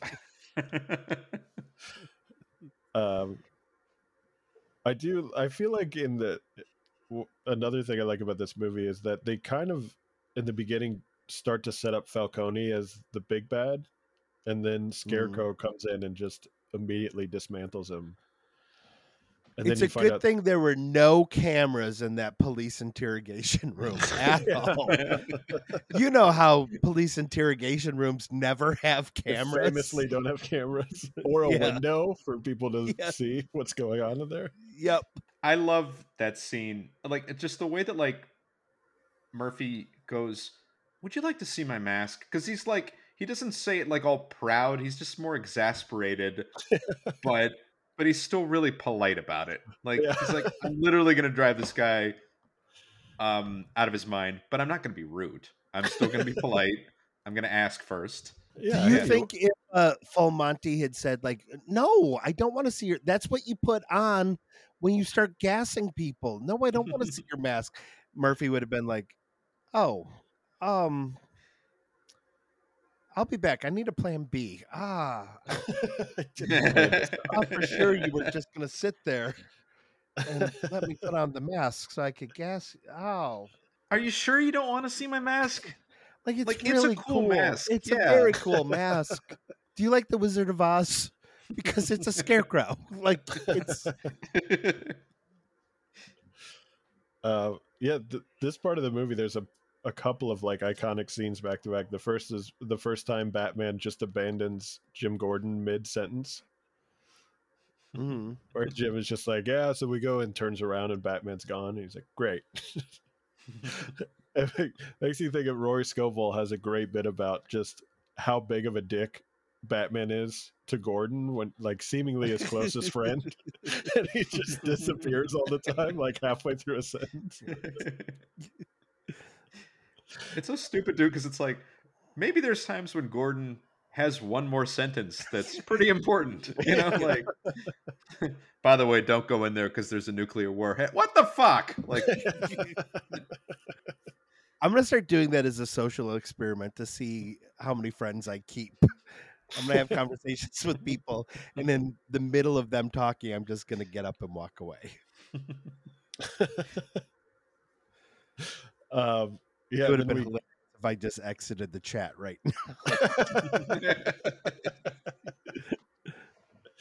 yeah, we also get the line that uh, um, I certainly imitate. I feel like it's a big Batman impression, was which is where the guy's like, "I swear to God," and he's like, "Swear to me." oh yeah. I love that. Um, Let me throw that against. Uh, I know that you were a big fan of the uh, Batman versus the Teenage Mutant Ninja Turtles. Have you forgotten there's a point in Batman and Robin where Chris O'Donnell does say "Cowabunga"? I did forget that. Yeah. Wow, you really I- like that yeah, I totally forgot that. Wow. Yeah. No, I'm I'm serious. I rewatched Batman and Robin this morning. Damn, I got. I guess It's we right it after- on the list. They fight the uh, um, ice skating uh, Foot Clan. Um, Oh yeah. Mr. Freeze's Foot Clan. Yeah, I do like the uh the name the Narrows is such a great name for like the shitty part of town. Yeah. Yeah. Was that part of the comics? I don't know. Yeah. I'm not sure either. Yeah, 'cause I don't remember that, but it's either way, it's cool. I mean, they, Yeah. they should retcon the comics and put it in there Yeah. since Gotham is fucking enormous from those like wide shots Yeah. they should have been. Oh my god, it's so big. It's it's weird. Like the Batman movies are my least favorite superhero movies, but Batman comics are probably the superhero comics that I've read the most of. So It is. yeah, but I I don't you know. Yeah. I mean, I like Frank Miller stuff, just mostly because I hate women. And Yeah, um, sure. unless they're strippers with hearts of gold living in Sin City, then you know, like I like vigilante sex workers. That's the only kind of woman I like. I have a dominatrix fetish. You know any women that would like me to uh like to peg me right now or don't cut any of this out. I'm soliciting right now. I, um, This is going to be a 30 second episode. We're just going to release that. We're just gonna release you saying you want to fuck a kid. and then cut it to just peg me right now. and then I'll Frank give out your phone number. Yes. Um, I have I have two uh, two confessions to make. Um, You also One- want to be pegged? I also want to be pegged by a child. Okay. And uh, no, no, this is I think the 14th episode of the podcast, and Mike has brought up Blüdhaven almost every episode, and I always laugh, and I I don't know that reference. I don't know what you're talking about. Oh, oh, there's like a, it's like a, I don't know. So it's like if, the way I understand it, it's like if Gotham was Minneapolis, Blüdhaven is like, I don't even know if it's St. Paul. It's like, it's it's it's like a Cincinnati to Dayton kind of relationship. It's like okay. this- the, the sister city that's like kind of a little bit down the road and Uh-huh. like robin robin after a while like when he becomes nightwing he just dips out of gotham and like goes to protect Blüdhaven Okay. um yeah it's a starter city i guess home's a little cheaper you know you don't what a have to be a horrible billionaire name to- for a town. I live in right Blüdhaven. exactly Blüdhaven i was hanging out down in Blüdhaven like, but it's spelled like i think it's spelled like b-l-u-d-h-a-v-e-n because you know Wow. wink It's German. Oh, since you guys are both uh, originally Ohio comedian, there's a bit that I've repeatedly attributed to DJ as one of my favorite bits of DJ's, uh, even though he always tells me, you know, that's not my bit, right? No wonder he likes Cody more than he likes me. Um, it, it maybe it's an Ohio comic. Someone does a bit about like Marion, Ohio is for the people that, uh, or Dayton, Ohio is for the people that lived in a Marion, Ohio, but were afraid of commitment or something like that. Like, i don't know I don't know. ah, I love that bit so much. I don't I don't know, know but whoever it is. whoever that guy is, he's laughing in his mansion right now. Yeah. now that DJ showed too much favoritism towards Mike Cody, I'm in the market for a new best friend. So Oh, if you're man. a comedian and you wrote that bit, and you like pegging. and you don't mind being friends with suspected child molesters. uh, my other confession is that up until watching it this time, that little dirty kid in the Narrows, I always thought that was Jim Gordon's son. Wow. Oh yeah, okay. You know what? Actually, I think the first time I saw it, I was like, "Is that Gordon's kid?" And then like, Yeah. then I realized no, and only a moron would think such a thing. Sure. Yeah. Just a Hey, real wait a fucking minute. idiot. Is there a tie-in that that Joffrey is supposed to grow up to be um Oh, that is Joffrey. You're right. um Yep. Joseph Gordon-Levitt in the third one or am I wrong on that? Is there a theory about that though? I thought there was. Maybe it's not. It's not the worst theory. Um, Speaking of um, of Joseph Gordon-Levitt and Ohio jokes, John Holmes and a couple of comics went to see the third Batman, and they said he was completely quiet the whole movie, and then as the credits rolled, he goes, "What'd you guys think?" Because I, Joseph Gordon, loved it.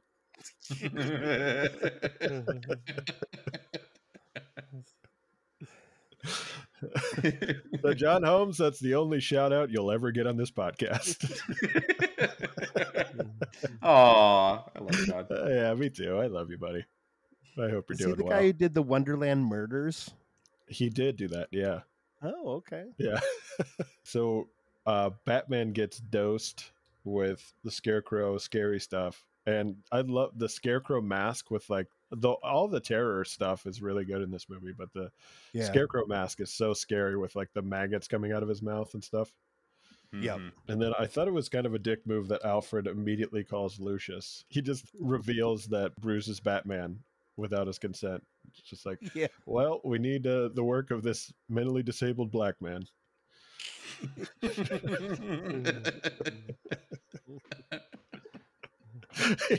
he just walks in. He's like, Alfred gave me a lolly. Bruce has boo boo.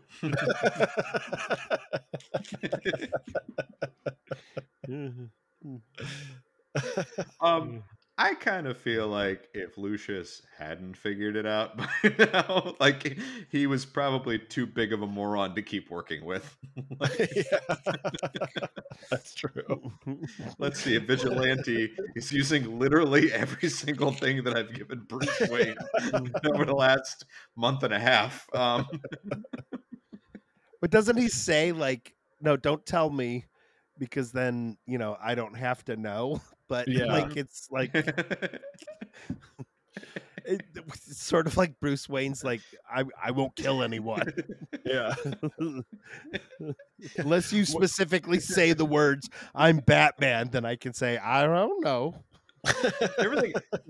You think Alfred just goes out on the balcony and just smokes and just just like, what have I got to do? Fucking Lucius Fox is practically retarded. Bruce has been in bed for two days screaming about maggots. Fuck. I'm 70 years old. I should be retired.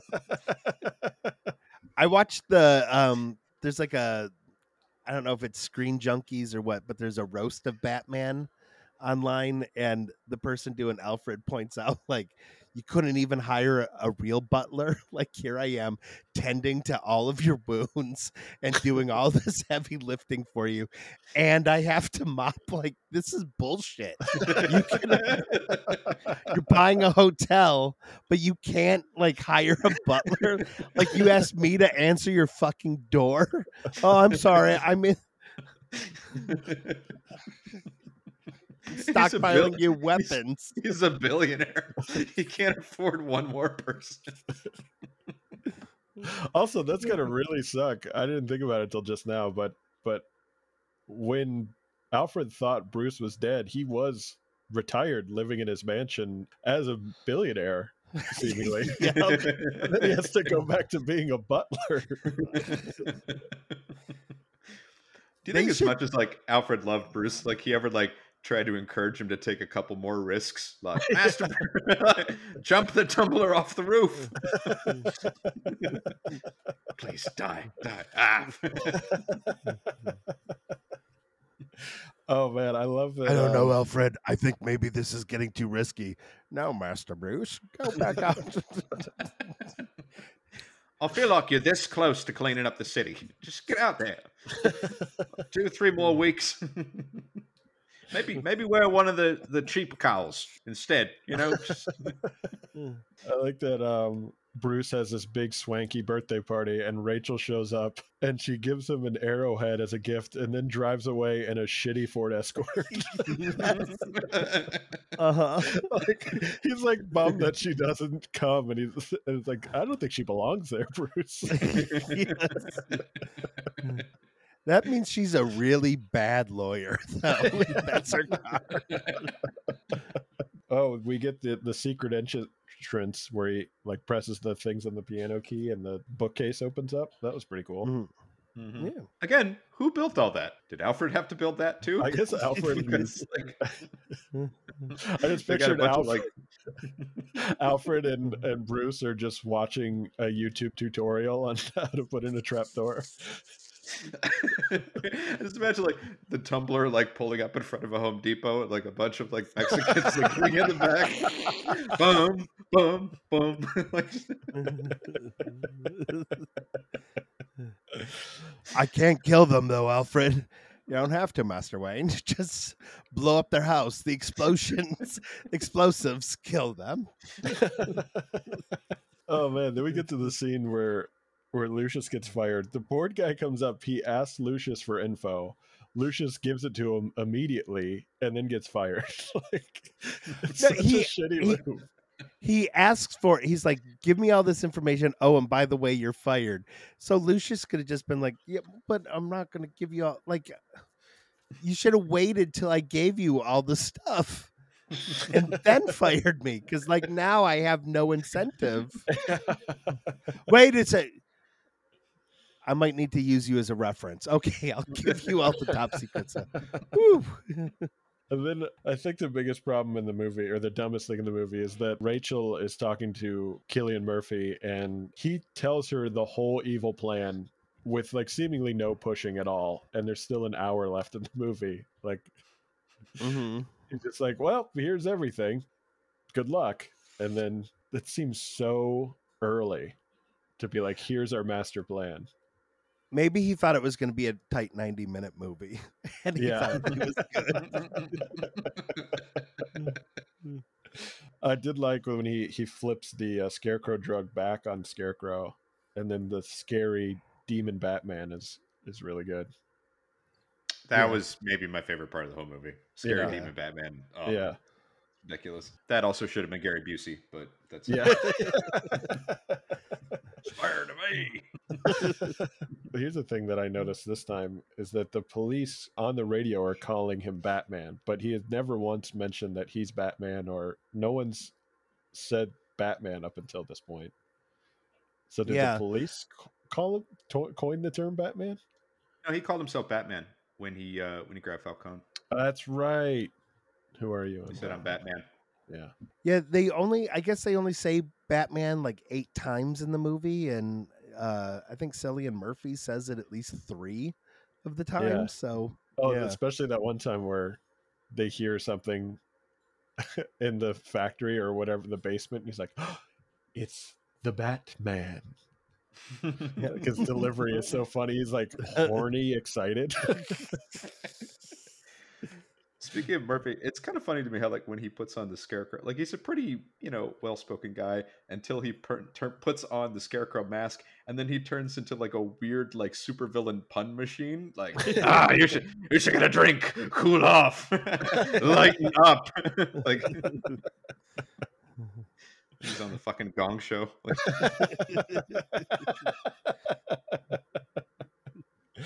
um, also in this scene, I love the thing he has that calls all the bats, and then it like helps him escape, hiding in Yeah. a cloud of bats. mhm.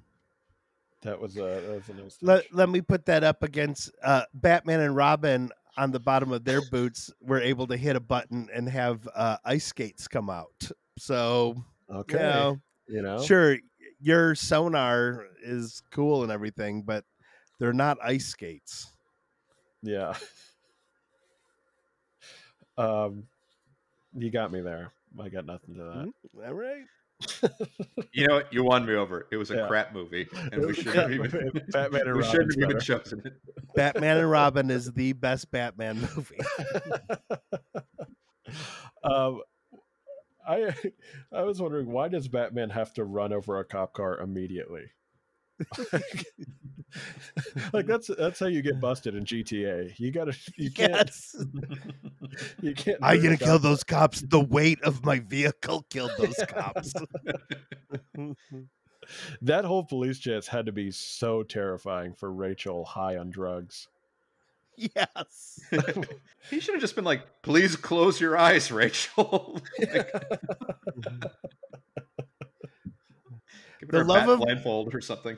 the love of my life might go crazy. Now might be a good time to take off my cowl and show her a familiar face. but instead, because in her head, she's still seeing blackface Gary Busey Batman.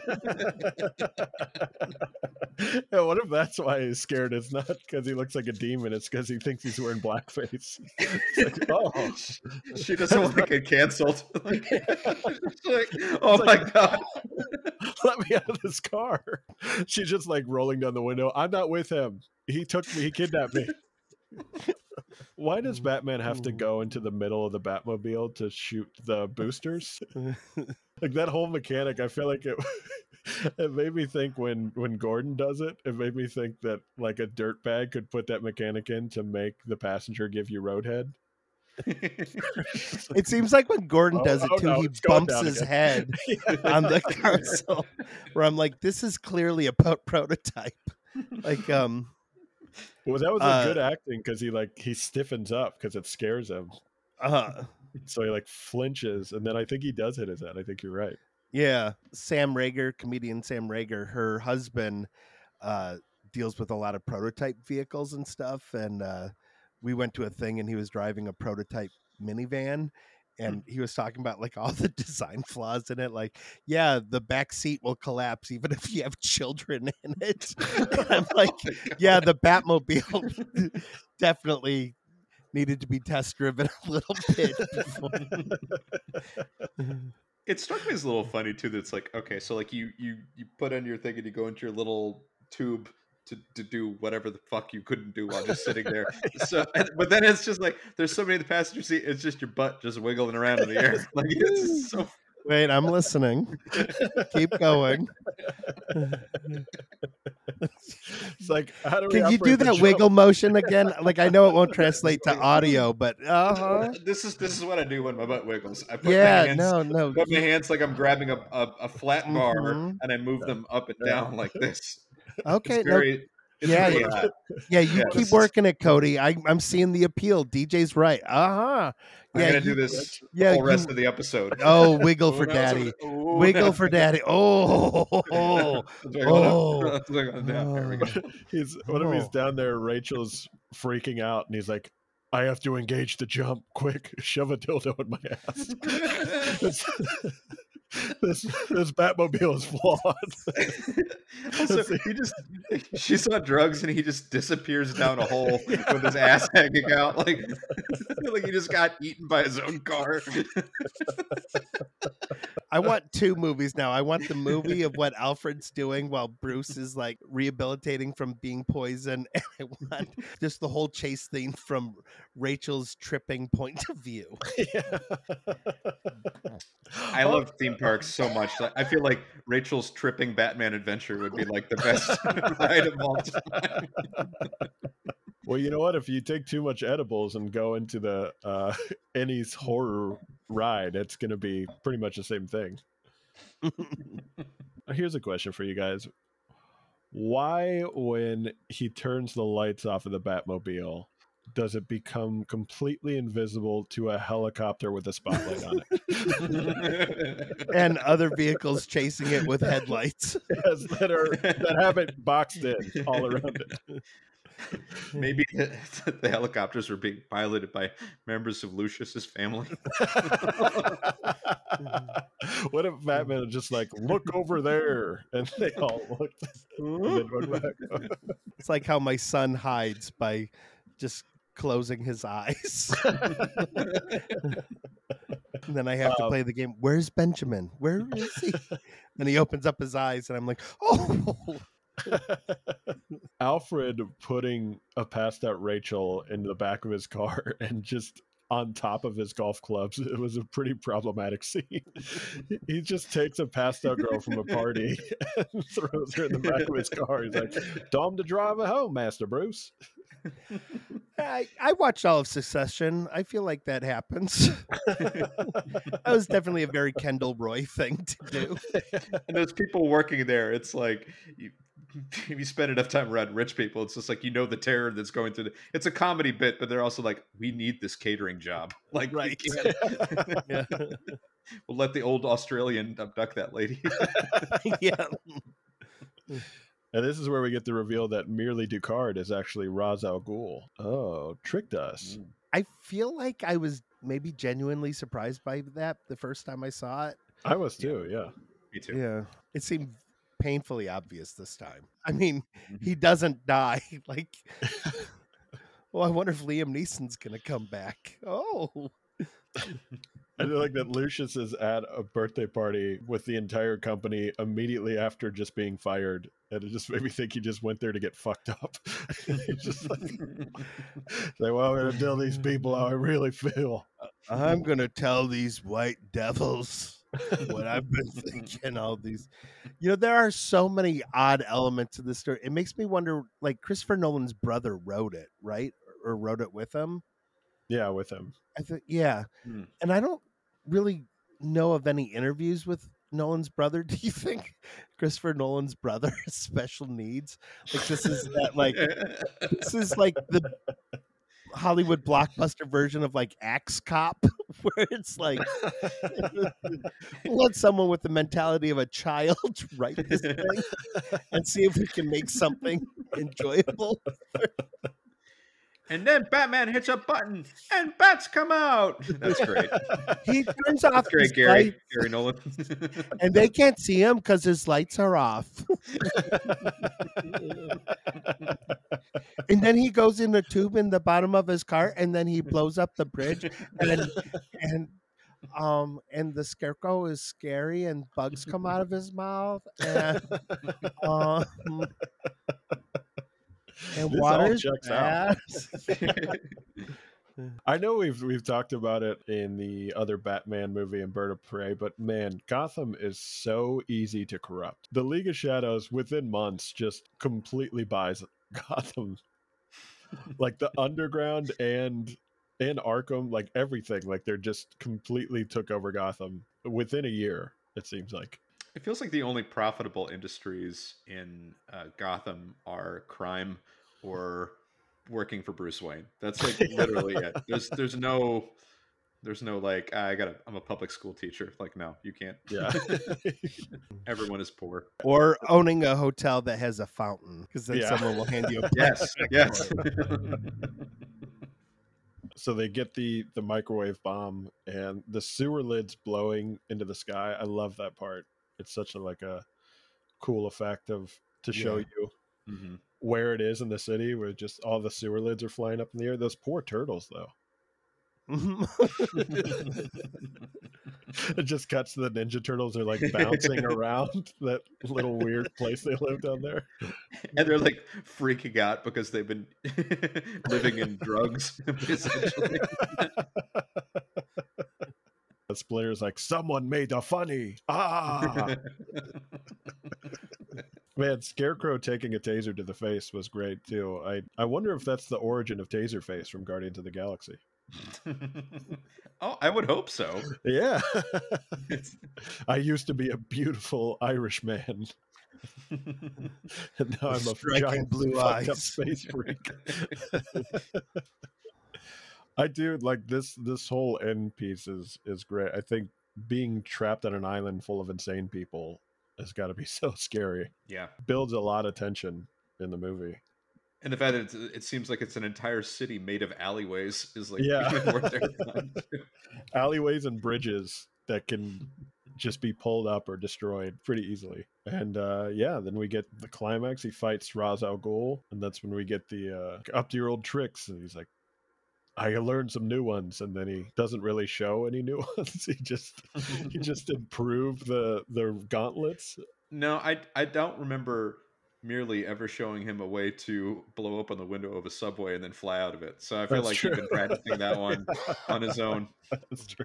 And then the scene we talked about, where he's like, "I won't kill you, but I don't have to save you," and then he flies away. It's like, but but you did kill him. You sabotaged the train, and then you let him die in it. So Which killed him. why did why did he even go to the train anyway? They were blowing up the tracks. Like this, it's sort of like the Indiana Jones Raiders of the Lost Ark thing. All of that would have happened regardless of Batman flying onto the train Yeah. to, mm-hmm. you know, fight him. It's like the Nazis still would have opened up the Ark and all died. You know, the train track would have the subway, you know, elevated train track would have still been destroyed, and Ra's al Ghul would have, you know, still died. But Yeah. That's where I am suspending my disbelief in this movie about a billionaire who throws away money but is very frugal when it comes to servants. And uh, this was the first time I clocked it in the fight where Batman actually sabotages the controls. Because I think every time before I watched, I just assumed that Ra's al Ghul did that, Mm mhm. Mm. But he just Yeah. he stabs it, just stabs a big knife into it to so that it can't stop. And uh, yeah, yeah, because they have the line where he's like, "You can't stop the train." And yeah, he's he's like, like, "Who said anything about stopping it?"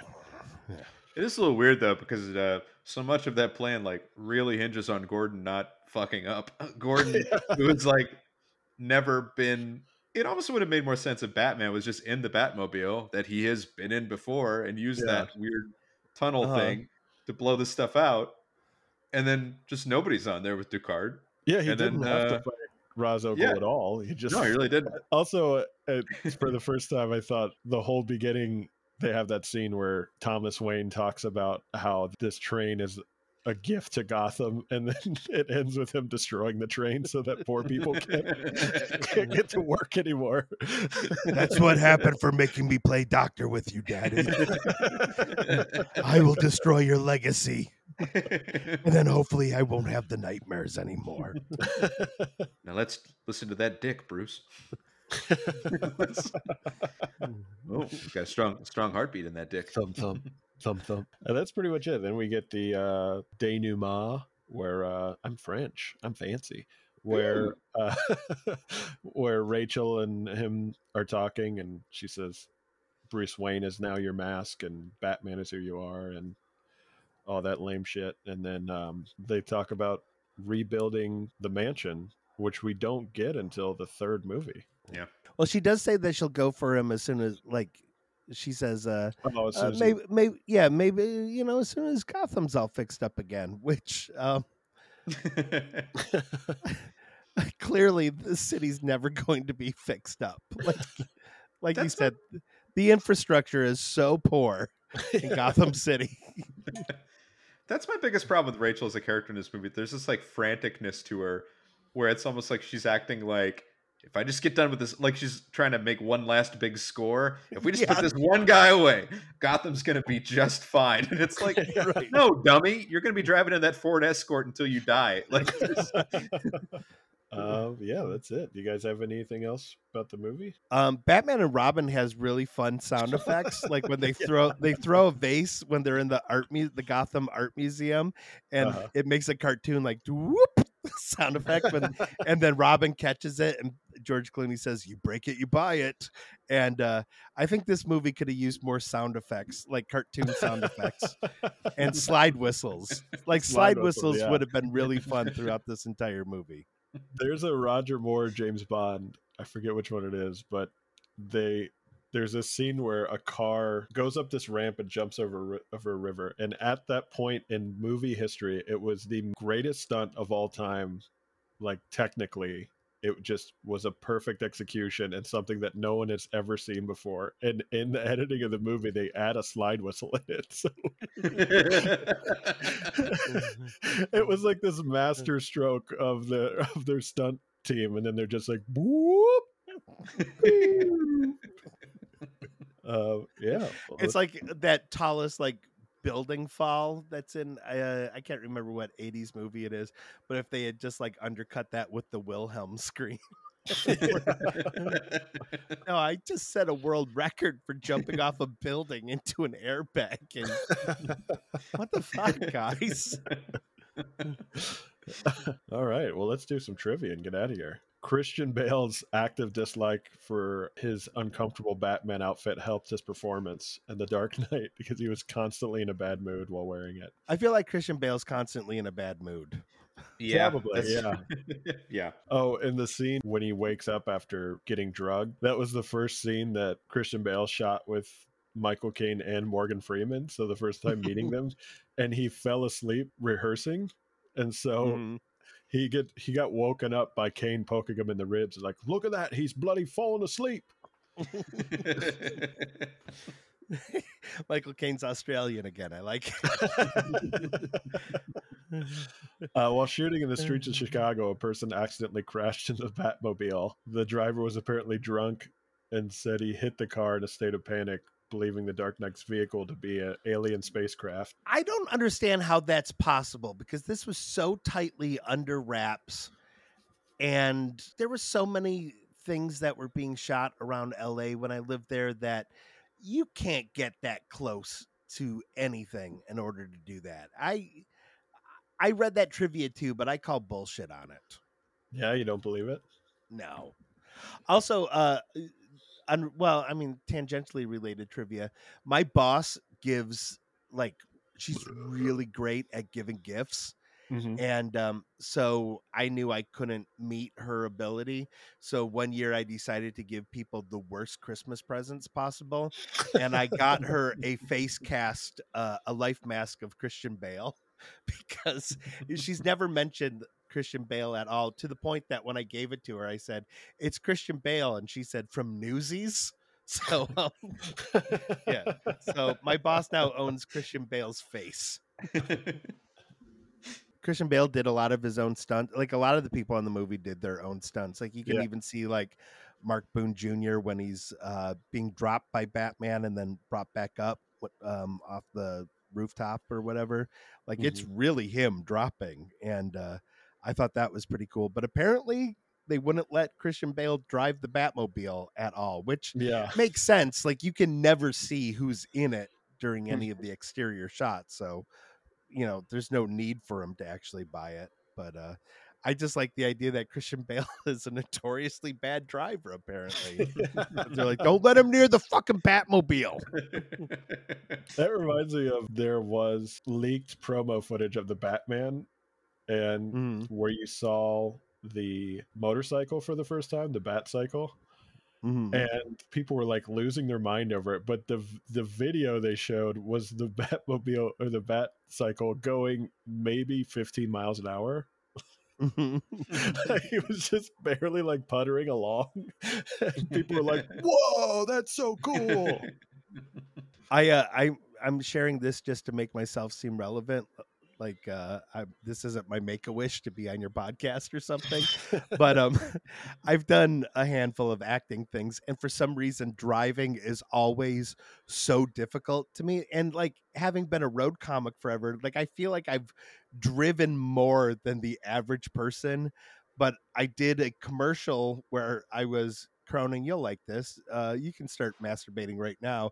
I'm wearing a Okay. tutu and fairy wings, and I had to get out of the car and start walking, and I couldn't figure out how to stop the car, get the keys out, take the seatbelt off, and get out of the car without hitting the fairy wing. It was so complicated that I was like, "Oh, it's probably just the fairy wings." And then years later, I did a um, there's a the Weather Channel does original programming, and I was on a show called Tornado Alley about reenactments of people that survived tornadoes. And I had to carry my neighbor, put him in the back of a minivan, close the door, get into the minivan, put my seatbelt on, and drive away. And I could not remember all the steps. Like I forgot like how to close two doors and put a seatbelt on and it took so many takes and i'm like i know how to drive a car like i drive like so maybe christian bale something like just can't you know Yeah, maybe christian bale gets in his head and he's like i can do stunts i just can't put on seatbelts I did do something like angry. that for uh, a 48 hour film where I had to like pick up a drink and move it while talking. And it just, you never think about it when you're watching movies and stuff, but you, it really gets in your head if you screw it up once or twice where you're like, oh, Mhm. I have to do this. And then I have to walk over here and then I have to stand right there. And then I have to put this down and then I have to grab something else. It's like while talking the whole time. It's, yeah my acting style i just i stole this from jack lemmon where he would just stumble over words and it Mhm. seems naturalistic and stuff so i would just kind of allow myself to do that and a casting director was like wow that that's great. Can you try it again without your glasses on? And for some reason i had it in my head that this was some sort of mental trick and i couldn't do it. Uh, and so i tried it like a couple of times and then i said nope i guess i can't. Uh, I you did not take your get part. glasses off and your eyes immediately cross and you're like, You I look at my grappling hook? My grappling hook's so cool, guys. My grappling hook can make you go up tall things and you can swing around. And no, I can talk about grappling hooks all day and sound really good. Man, that was visual. The audience is just going to have to guess when I took my glasses off for that yeah. dramatic reenactment. Christian Bale lost his voice three times during filming. And it's not even as severe as it is in the other two movies. Yeah. Yeah. Yeah. An unforeseen problem with the Ninja Training Academy was that Liam Neeson towered over the rest of the men. So the rest of the ninjas had to stand on wooden blocks. that would have made it so much easier for Bruce to find the right one at the end. like the only one that didn't wasn't Which standing on a yoga cube. yeah. what if Let's they see. wore those um, ninja Kiss wooden boots? platforms? Sandals. yeah. They're all in like wooden, like tall, high heels. I like the way that they were all very choreographed throughout that whole like Yeah. they had to have had like um Paula Abdul Cohen and like choreographed that whole dance sequence. Ba, ba, ba, Batman. and one and two and three and turn and two and three and four and turn and two and three and step and turn and Yep. Now I'm gonna think about opposites attract every time I see that scene. Loyal fan base. If anybody wants to make a remix video of that, uh, would hate Go it. for it. Yeah, and then uh, I do one more here. This is the first live action appearance of Scarecrow. He was originally going to be in the fifth Joel Schumacher Tim Burton movie that got tragically, according to Mike Bobbit, canceled. Oh, I would have loved to have seen Scarecrow nipples. Scared him. Why is Gotham in this one? It's not as much, but in almost every other movie, it's aesthetically the 1950s. I mean, yeah, I mean, for the flashbacks, you know, it, it definitely is. You know, Yeah. like, but yeah, it- Is it like they? What do you think? Is it like they had a lot of classic architecture and they just didn't want to update it, I or did guess Gotham so. just like run out of money and they're like, well, these are our buildings yeah. and that's it. because in the comics, they're not at the opera. Aren't they seeing Zorro?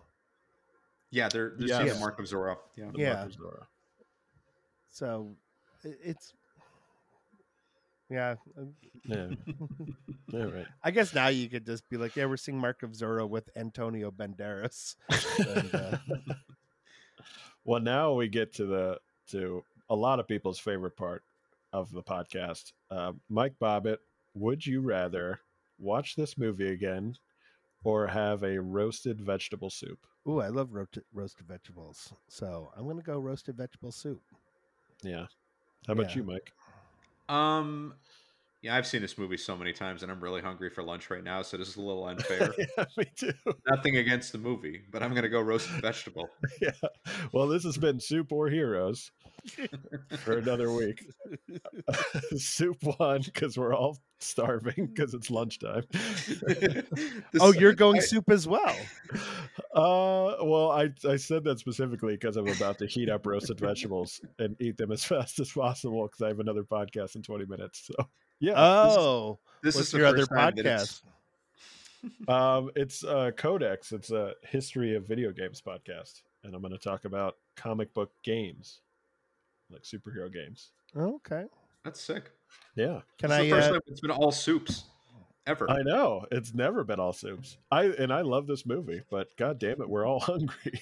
may I plug my podcast and uh nope, that's all the time Uh, we have this week. and uh, so ask Mike you. Cody if you?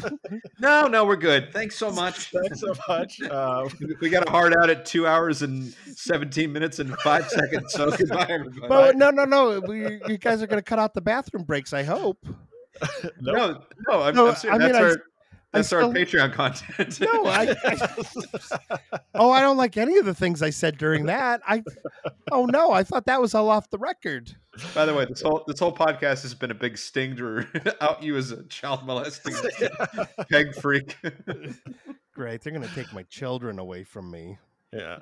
All right. Um, Mike, what is the name of your podcast? Is it Fucking Kids with Mike Bobbit?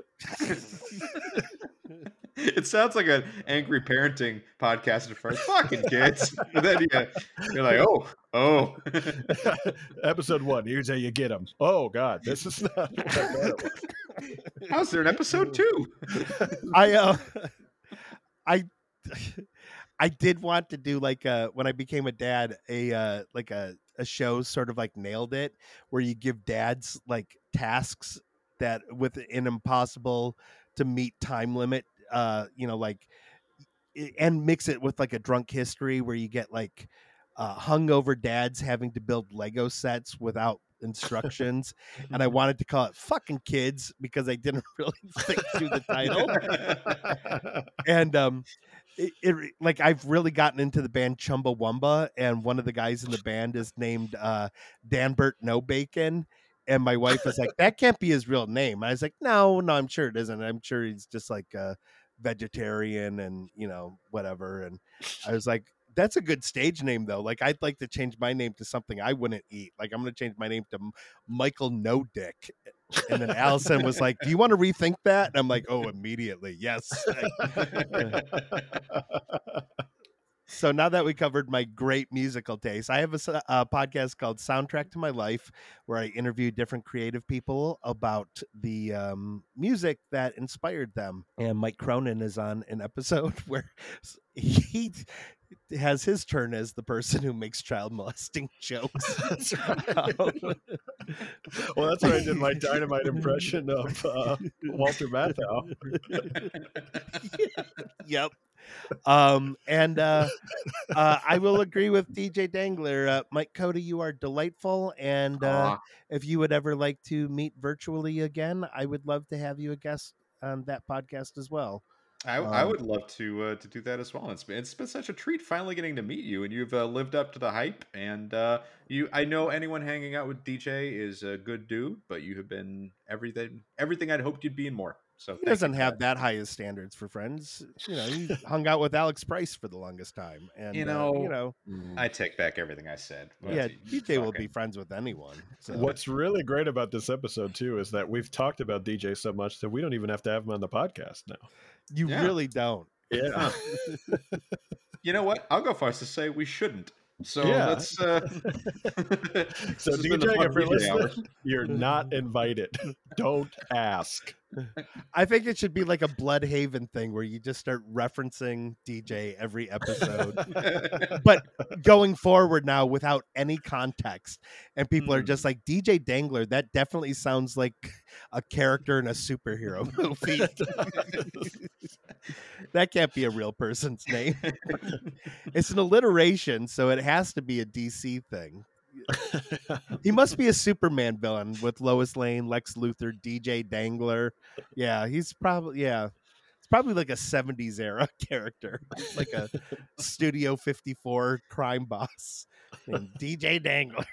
I want this uh, show to get big enough that we can have merch based on things that only people who made it through the whole podcast will appreciate. so we can have like a DJ Dangler shirt, and we'll give DJ none of the money. and it's just it's a picture of him with a speech bubble that says "I'm a pedophile." we give it to people who go to his shows. um, in all sincerity, I will say I love uh, Mike. I love your podcast. It's it's one of my favorite podcasts to listen to, and uh, it's you're a really good interviewer, and uh, it's fun to listen to new music, and it's great. Well, I, I I appreciate that very much. I uh, am also very happy that this was sort of like a, a meet cute that Cronin arranged because I am getting to step into Mike Cody's uh, shoes as Yeah. running uh, Underbelly with you now, and our uh, first Detroit Underbelly show is November first That's where it's right. comedians doing anything but comedy. And um, I am now feeling a little overwhelmed because they are big shoes to cover. Because uh, Mike Cody, you are delightful.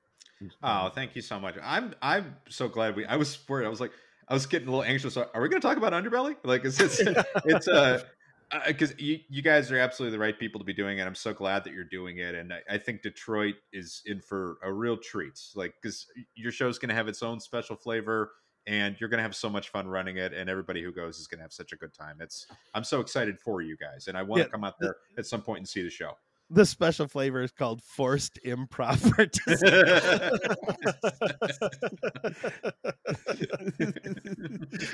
it was funny. We uh, original Underbelly got asked to open for an improv troupe one time, and we didn't. Without even thinking about it, all of our bits were about how we hate improv. we did like five scenes about. Uh, at least we're not improvisers. Those trash people. Well, Yeah. yeah, we're. Uh, I'm so excited to start Underbelly, and um, l- fingers crossed this episode will come out before Underbelly starts. Probably not, but hey, we'll figure it out. And uh, yeah, please come November first at Go Comedy. Uh, You have- Ferndale. 17 days to get this all your heavy breathing taken out of this episode. it takes That's longer a, than that's that, a yeah, that's a 30 day job.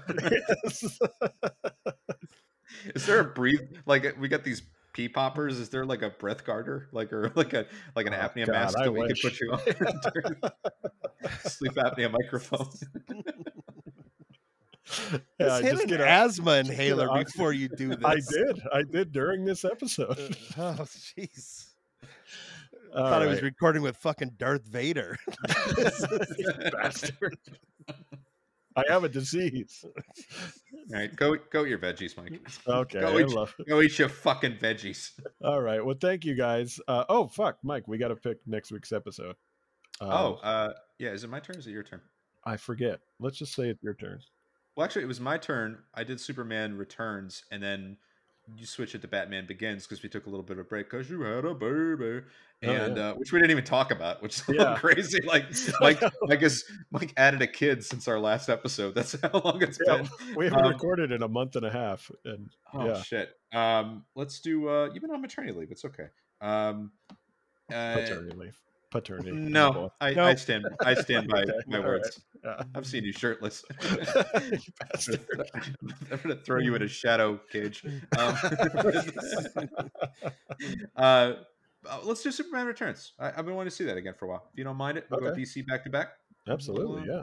Yeah, cool. Superman Returns it is. Yep. Well, Mike Bobbit, continue to go fuck yourself, and uh, we can't wait to expose you as a pedophile on this episode. And uh, I, and I love you, and I can't wait to see you. I, I feeling is mutual. I, I can't wait to be exposed as a pedophile, so my reign, of, my reign of terror will finally come to an end. and Mike, continue not being a pedophile, and uh, and, I and I will. miss you. It's so good to see you. Talk to you bud. again. I missed you. All right. All right. Missed you too. See you, buddy. Bye. Bye.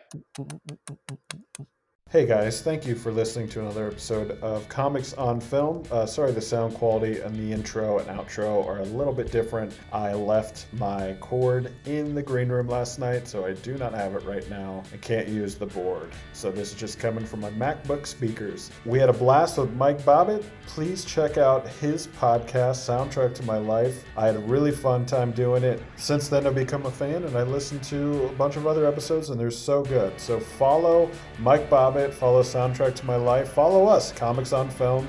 Follow me specifically, Bone Snake 3. I am back out on the road, baby. If you're listening to this as it comes out, I am in Spokane, Washington this weekend at the Spokane Comedy Club. Next weekend, I'll be in the Bricktown Comedy Club in Oklahoma City.